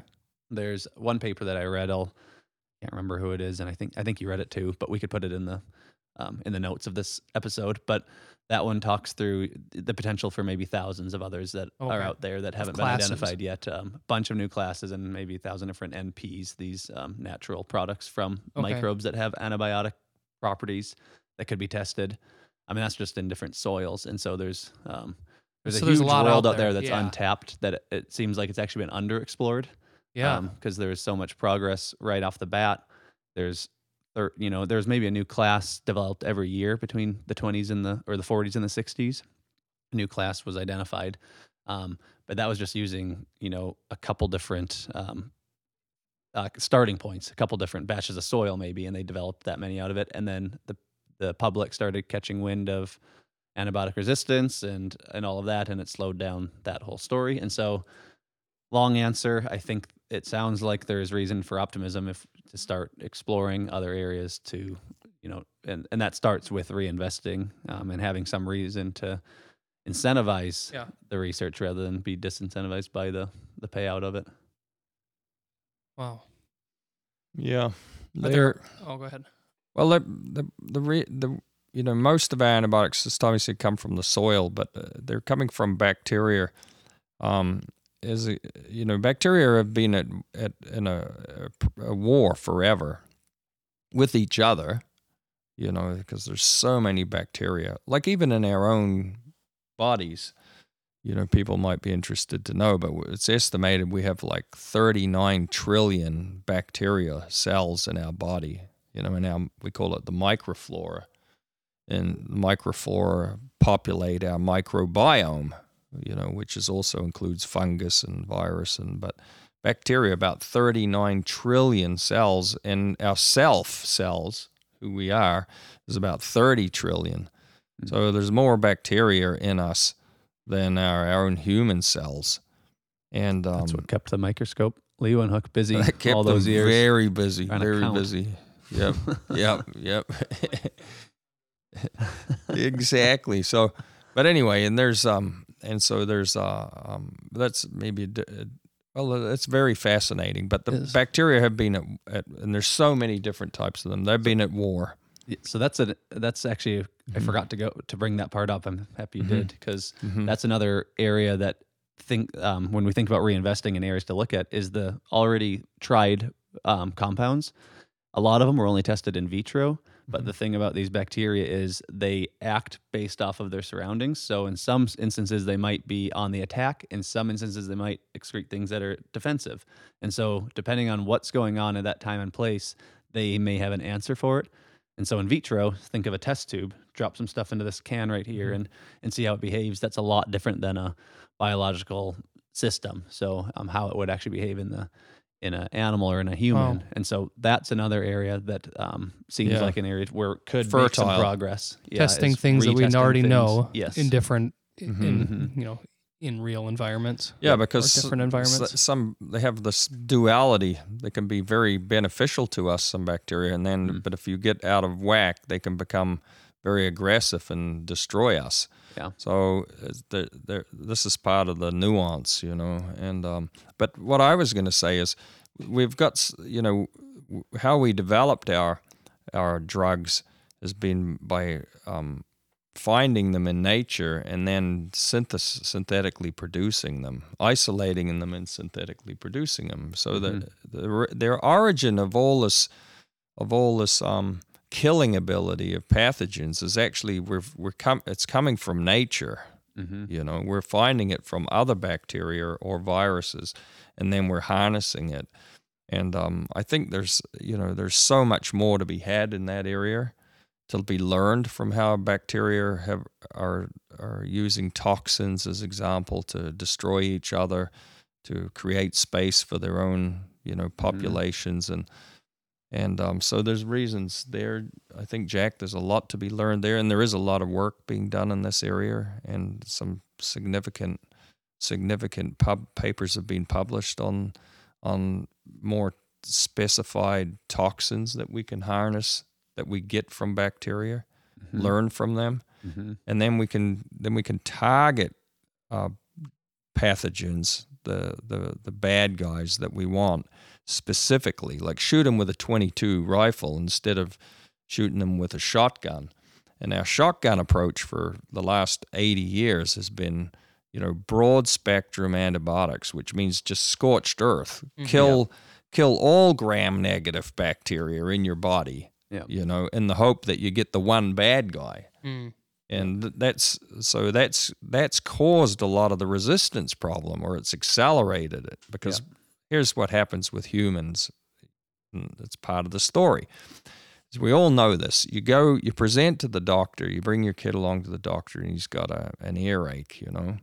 And um, kids crying and and um, and um, and he, and and then the doctor has to do something and so he wants to send you home with a some ampicillin antibiotic because the mother or the father no one's going to leave there without the drugs so the doctor's Mhm. under pressure and he's like well what the hell i might as well you know it can't hurt maybe it'll spread from his ear to his throat and so but what you don't know is the kid will be okay in two days time you know Mhm. um, anyway, he goes home, and then and you give little Johnny his first antibiotic pill, and then you give him another one at night time, and then another one the next morning. But he already feels great. So now the other ten pills in the bottle get put in the shelf because he, he's feeling good, and he runs around. He doesn't like to take the pills anyway. And so this happening this is happening all the time that we don't finish our course of antibiotics. Number one is we get it for a virus, like we got a sniffly throat, a sniffly nose, and we got a bit of a scratchy throat, and you get the antibiotic, but it's actually a viral infection, Mhm. and antibiotics don't work on viruses. But you know, you know, Susie's crying and she's got a fever, and it's like I'm not leaving here till I get a bloody pill bottle. Mhm. So we go home with it. That's first number mistake is that it was a misdiagnosis, and there was a paper published last year on U.S. hospitals, which are you know some of the best in the world. Fifty-six percent of all antibiotics were misprescribed, uh, in the paper published last year or published in 2021. On that point, part of it, um, not to interject, but Mm-hmm. the are used to screen sometimes for that reason. So if they don't, if the identifying if it's bacterial or viral is tricky still today, Mm-hmm. and so giving an antibiotic is pretty easy to answer that question. You know, Mm. um, if they get Doesn't better. Yeah. it was antibiotic or viral took care of itself. If it's not, then it's viral. Yeah. And so Right, Oh. right. So that's good. Second, so that's your first mistake is it was misprescribed. Second mistake is that is that mom or dad at home didn't have the child finish the course of antibiotics. So what that Mhm. did is you only gave it for two days, and you're supposed to have given it for seven days or five. And um, so you killed all the weak bacteria immediately, and maybe a whole bunch of non-target populations too. You killed the most sensitive ones immediately. The ones that were stronger and more resilient got to survive. So they're the ones that repopulate. So over and over and over, you do this millions of times with people and populations. You keep you keep killing off the more fragile bacteria, and you and you allow all the stronger ones to survive. And now you're and now you're accelerating through pressure the stronger Mhm. pathogens, and so you're pushing this adaptation faster.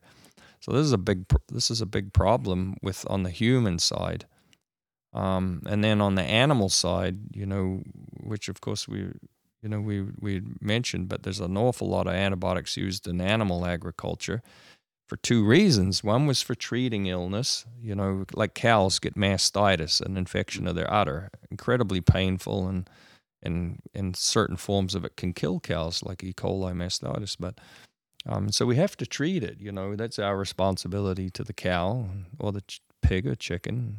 Um, and so we do treat it with a veterinarian, and and uh, and hopefully, you know that that's a, there's a good outcome, whatever. But there is there has been another use of antibiotics. Um, they discovered that using it at what we call a subtherapeutic level, a very low dose level, like a baby aspirin, you know, compared to a regular aspirin, Mhm. but a very low dose. And you feed it to the cattle or the or the pigs every day, every day, every day. They they grow better. This is called Mhm. subtherapeutic antibiotic use, and and uh, as a growth promotant.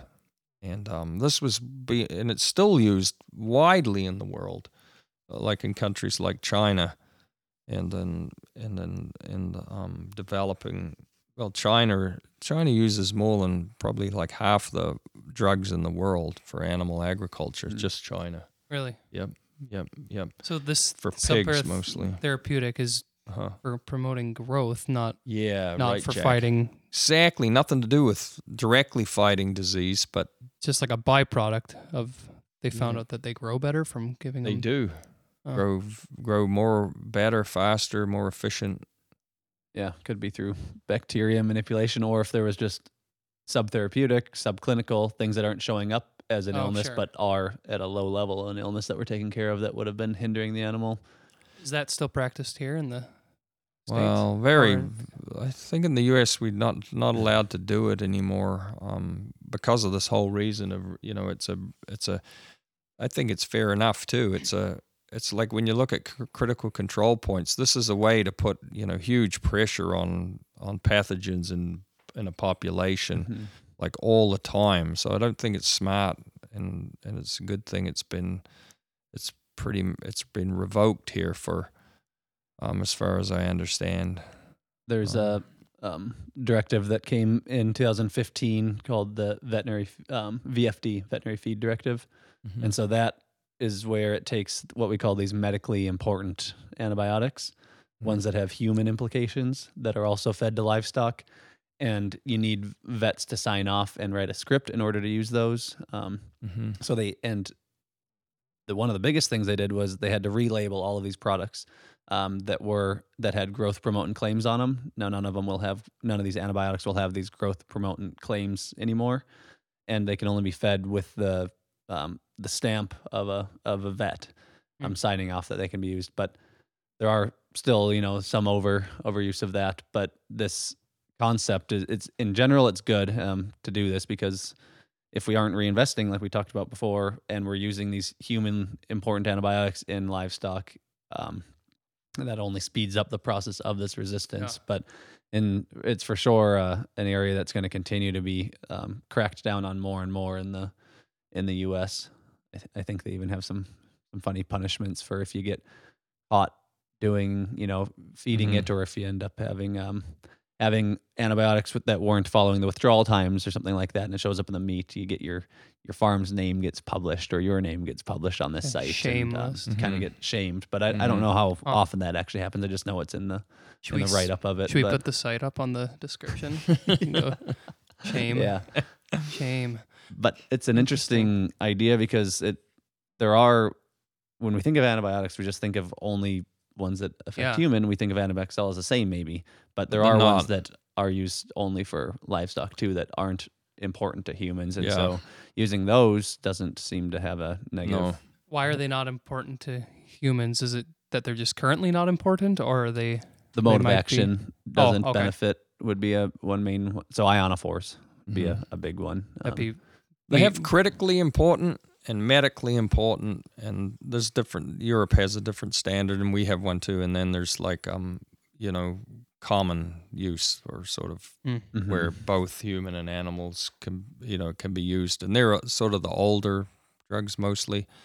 They want to reserve they're like, like the big hitters uh, for human use now, Mhm. uh, and fair enough, critically important.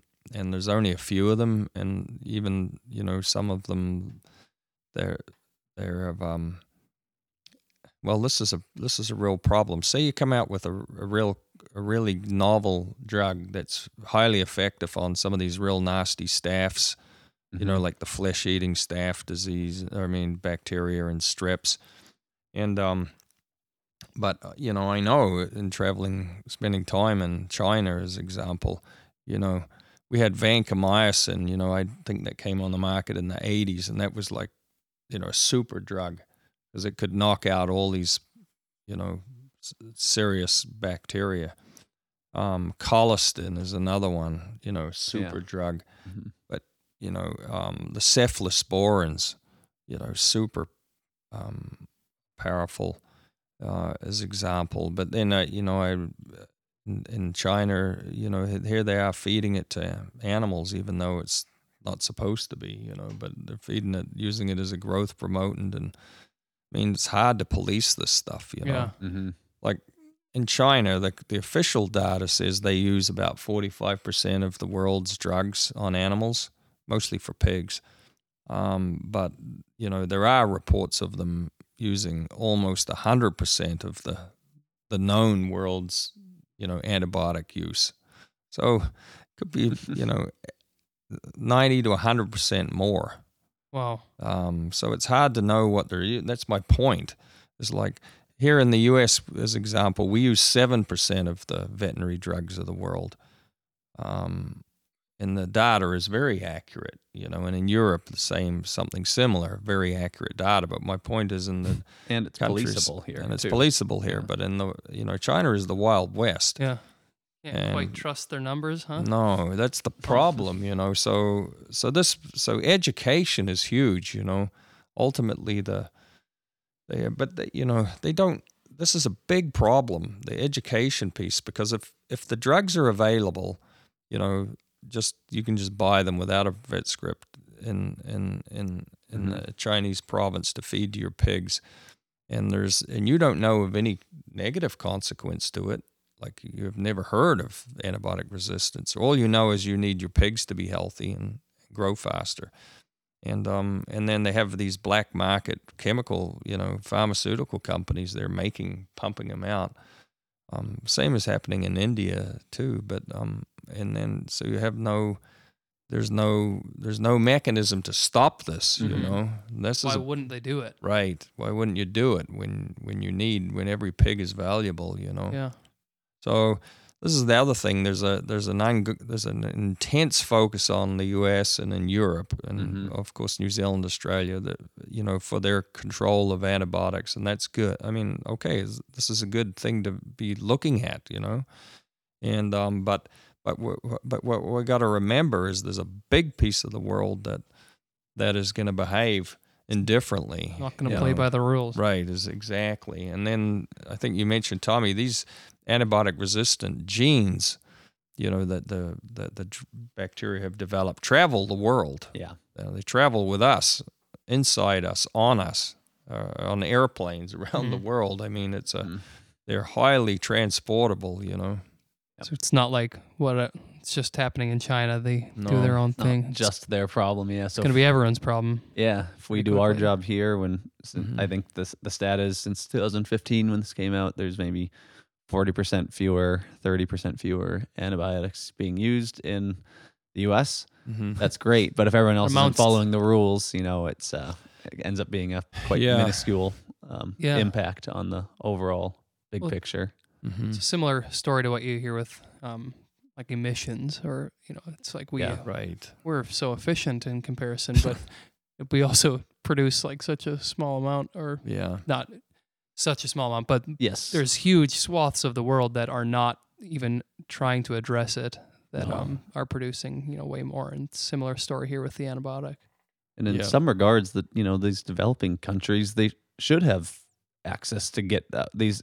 We I think we should bring it back up again. Yeah. There's a there are really good things about antibiotics. yeah you know, it's, Sure. it's Well, it's good to give things that are sick things that make them better. You know, it's the right thing to do, and if it helps these people produce food at a higher rate that lifts them out of poverty, who's to say that's wrong? I was gonna don't say think, it's you know it's tough for here we are you know we've reaped the benefits Mhm. Yes. um, you know again like to make the analogy to energy we've become rich off of um, fossil fuels and then you know now Mhm. we're to turn around and only to tell the developing world that they can't do the same Right. you know we've reaped the benefits of antibiotic use and then Yeah. it's a tough spot to be in if you're the the developing world I Right. know. I think this this is so good, you know, because it's so important. The um, the we have to keep developing, obviously, compounds. We have a responsibility to the animals to keep them healthy, But there's so much can be done with management, you know, outside of antibiotics. And Europe Mhm. has led the way on this. Like Denmark and the Netherlands, I could signal out as being like world leaders in living without antibiotics and strategies for you know for managing pathogens um, through exclusion and through competition and they call prebiotics probiotics Mm-hmm. using acidifiers in the gut to change and um, so very clever nutritional strategies and then management you know because a lot of ba- bacteria are opportunistic What do you They're- mean by management? You, oh how you manage your animals okay. their environment, uh, low stress, uh, comfort, um, temperature, Just everything. in- air quality. It's a catch-all. Like yeah, there's a hundred things in management that can make Okay. a massive difference Mhm. to um, your health of your because they're being opportunistic. If you have an immune suppression event, well, just think about it. Everyone listening will know if you got caught in the rain, um, cold as hell, you know, and got wet and soaked and got chilled. There's very common, like two days later and the next day, you know, you'll have a cough. Mhm. You know, you've got a cold, and it's because your body got um, immune suppressed by dealing with this um, environmental challenge to your thermal, you know, uh, challenge as example. It it reduced your immune competence. So then, opportunistic pathogens are in you or exposed to you get the can take advantage of it. And this happens with animals that we're farming all the time. You know, they get in trouble through through bad air qual air quality is huge, um, temperature, um, stress, physiological stress, stress, psychological stress even can trigger health events. So we manage animals so much better. We can reduce our need for antibiotics like like it's staggering. And so, kind of to piggyback off that, the the Mhm. subtherapeutic dose feeding of antibiotics that would cover up a lot of poor management, things. That's right. So if Sure. you pull that away, exactly, you what's got the to way be to make better that up again? Or if you antibiotics cost money, and so once people realize and start um, understanding, you know, that management is a quick way to make up um, and actually become more profitable without having to spend it on the antibiotics. hmm That has kind of pulled back the need as well for maybe using Which is very motivating because ultimately, Yeah. like, if it's not gonna, they still have to make money. Like that's gonna be the most motivating thing in the end. In Yeah. many ways, So Yeah. there's For the, um, reasons for individual producer. Mm-hmm.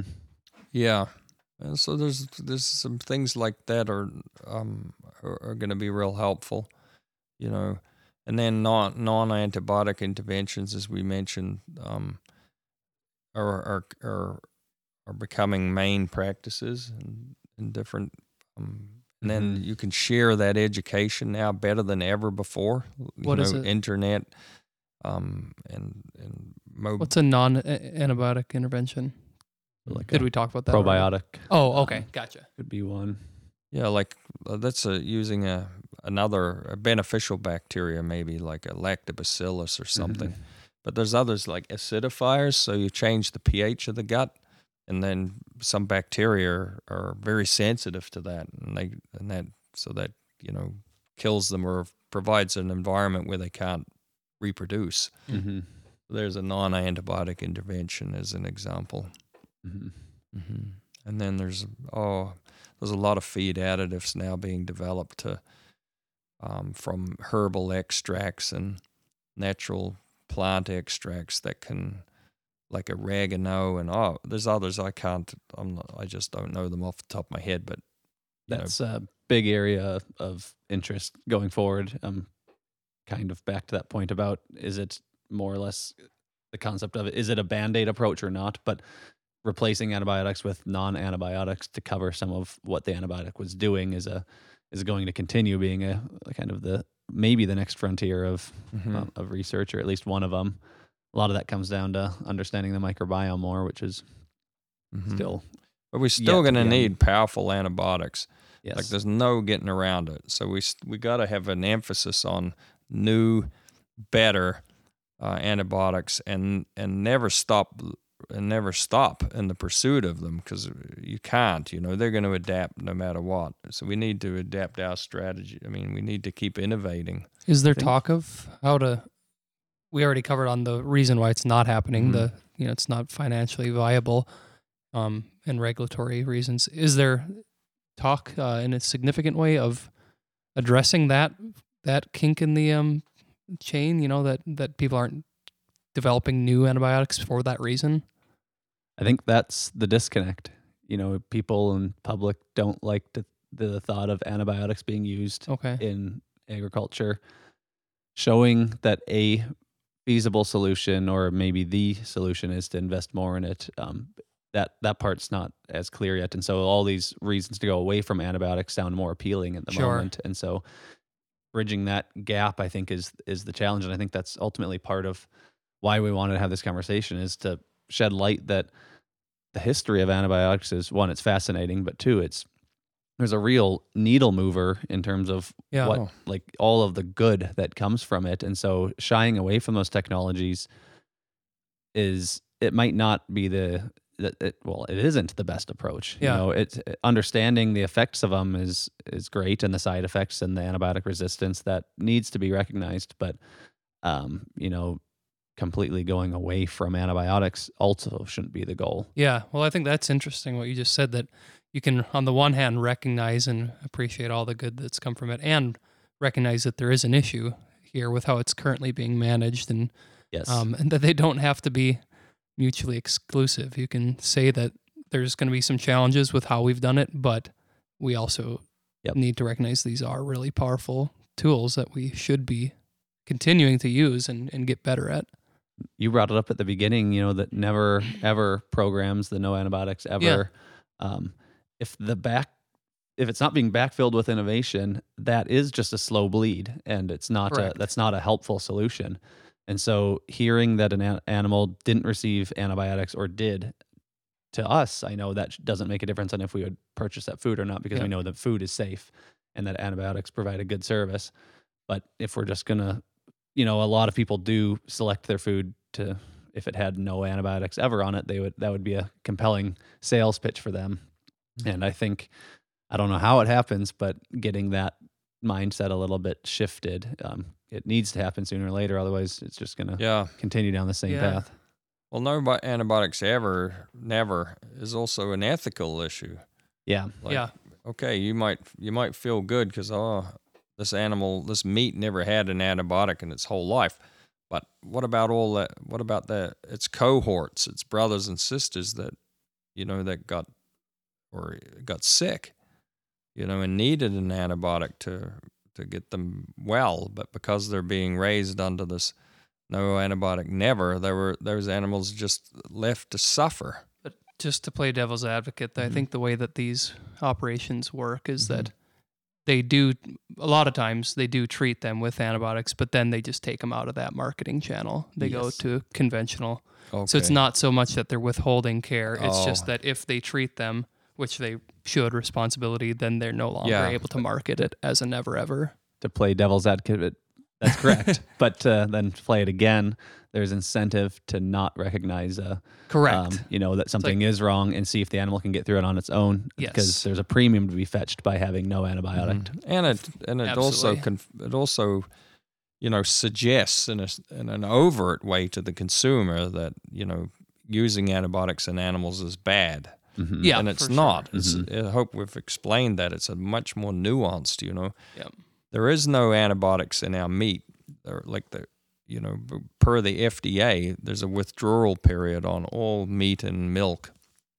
And so the residuals are almost you know uh, they're near zero you know and certainly they've been proven to be safe. So we shouldn't be afraid of having eating meat even if the turkey you know was given an antibiotic for or the chicken or whatever. Or just don't eat turkey. Yeah, or just right, just eat beef. so that's number one. The other thing too is there there's reason for optimism and like we're so innovative as a species, humans, you know, ingenuity. We we can we can we can continue to win this if we apply our ingenuity. So on the cost side, Tommy and you, you know was talking about the cost of bringing a new uh, antibiotic to market. Well, there's a way, you know, using technology we can speed that up. Like I came across a couple of papers in the last two years where we've used AI, machine learning, you know, the oh. power of computers so we would mm-hmm. have to do, you know, all this work in the labs, you know, bench top work and, and culture and chemistry, medicinal chemistry. But now they they can feed it into a computer, you know, with uh, and using uh, AI learning. Um, and they and they I think it was a year ago or two years ago they spit it out uh, at MIT a, a, compound, completely new antibiotic called Halicin that um that the you know that the AI intelligence of the computer did in you know came up with in hours novel wow. novel chemistry versus years so you think about the cost reduction of of having this machine learning how many different compounds can it could it build you know in a in a in a in like a in a like a 3D sense you know mm-hmm. for in a very elaborate molecule it can build um, in, in a very quick order. And then there's another paper I read on game theory, applying, you know, like very complex problems and having the computer learn how to solve it towards a certain goal, like how to beat how to beat the defense system of a strep, particular strep bacteria. So we know the defense systems that it has, and now you put game theory computing power to it um, to find its weak and and there's been some success. I read uh, a paper published where they, they came up with another, another novel compound using game theory. Wow. So you know we're so ingenious as a species, people.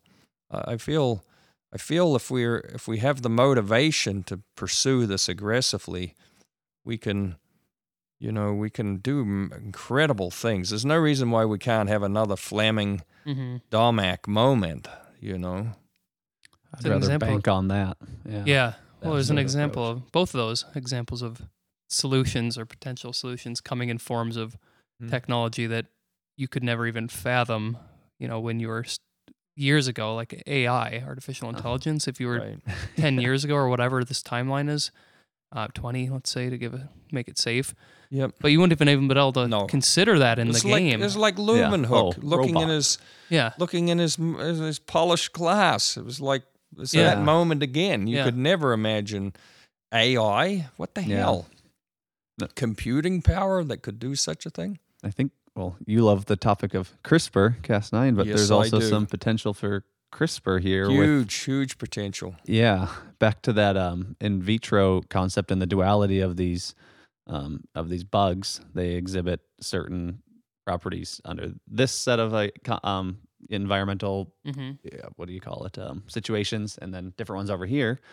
If you can figure out how to genetically turn on the beneficial ones when you want them on, CRISPR has a role to play there, is my understanding too. And so, figuring out when these genes need to be flipped on and which ones do, um, you know, that's another area that CRISPR is. That's a new technology that mm-hmm back 10 years ago, we wouldn't have known anything about that either. And that also might have some um, antibiotic help coming forward in the future with that one. Well, I think for sure. Hmm.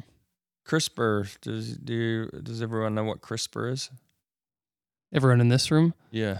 Yes. I mean, give us the quick one hour version of CRISPR. Yeah, right. Well, we'll do it. But CRISPR is, um, you know, the, the acronym CRISPR is clustered regularly interspaced palindromic repeats. Like say that 20 times over.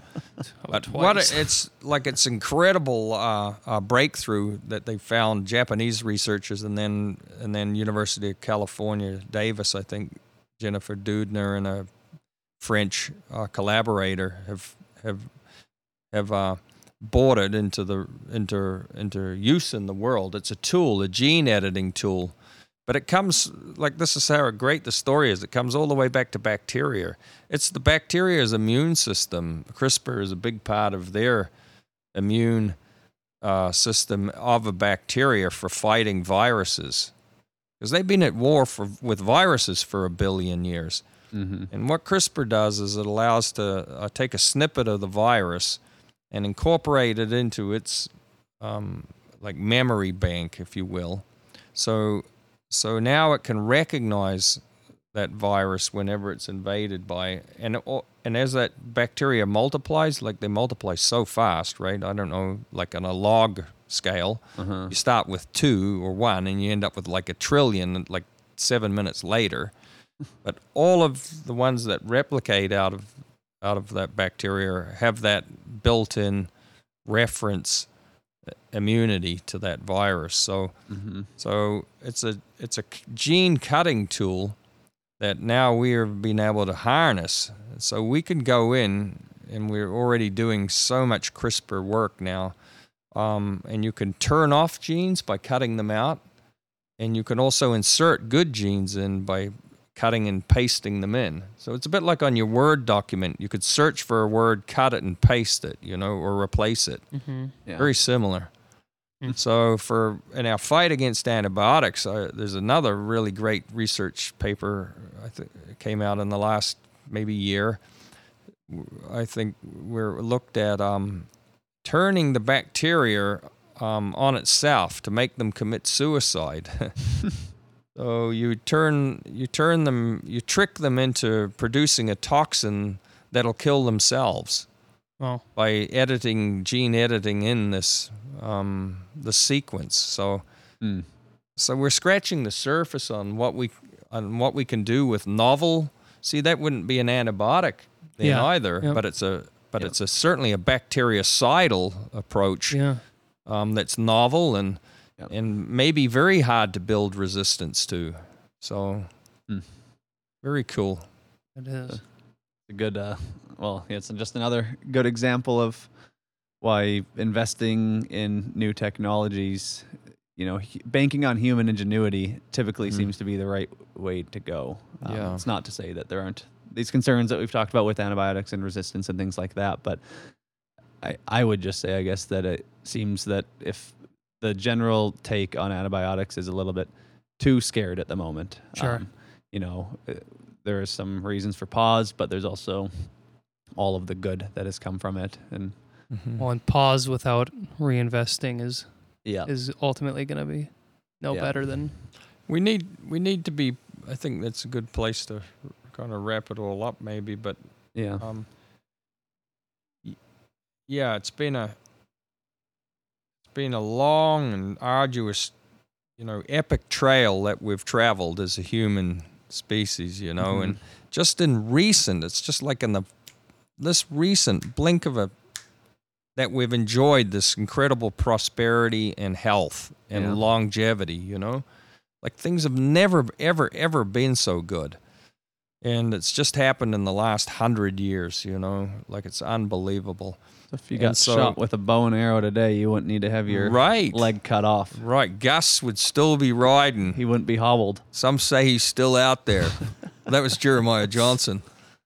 But yeah, your Yeah, point is that- taken. Yeah, Jeremiah's for the next episode. Oh yeah, we got to talk about liver eating Johnson. How do you get that name? Yeah, boy, that's another podcast. But um, anyway, so here we are, and we do have challenges. The good news is we're, you know, we're uh, we're acting on them, like the world, um, and all the way down to the individual government bodies, but all the way down to the local veterinarian, doctors, and human health veterinarians, farmers. Like the education level is uh, an awareness is very high now and getting higher. So we can be more judicial and prudent and targeted. Mm-hmm. Um, so and that that that means responsibility. Um, and and but then we also we got to manage the ethic, our responsibility to the animals as Mhm. farmers and producers, and then and then and and safety for our consumer as well. Um, and then but then we got to have this sort of um, I think we got to have this optimism and aggressive pursuit of of more ingenious. You know, we as, as a as a people, as a nation, as a we're gonna we we have this. We must invest more on on new uh, new strategies, new compounds, novel ways to um, to to fight this eternal war. Like Yeah. the bacteria are never going away. We will be fighting them forever. You know, and if if if Elon gets Mars colonized, we'll get up there and we'll find we'll be fighting frickin' bacteria on Mars. it's never going to end. You know, those bastards will travel with us. Yeah. And um, so we're in the eternal struggle, and and uh, and we can win it. There we go. I think that's a good place to end. We can win Yeah? it. Yeah. All right. Got it. Love it. Good on you. Cheers.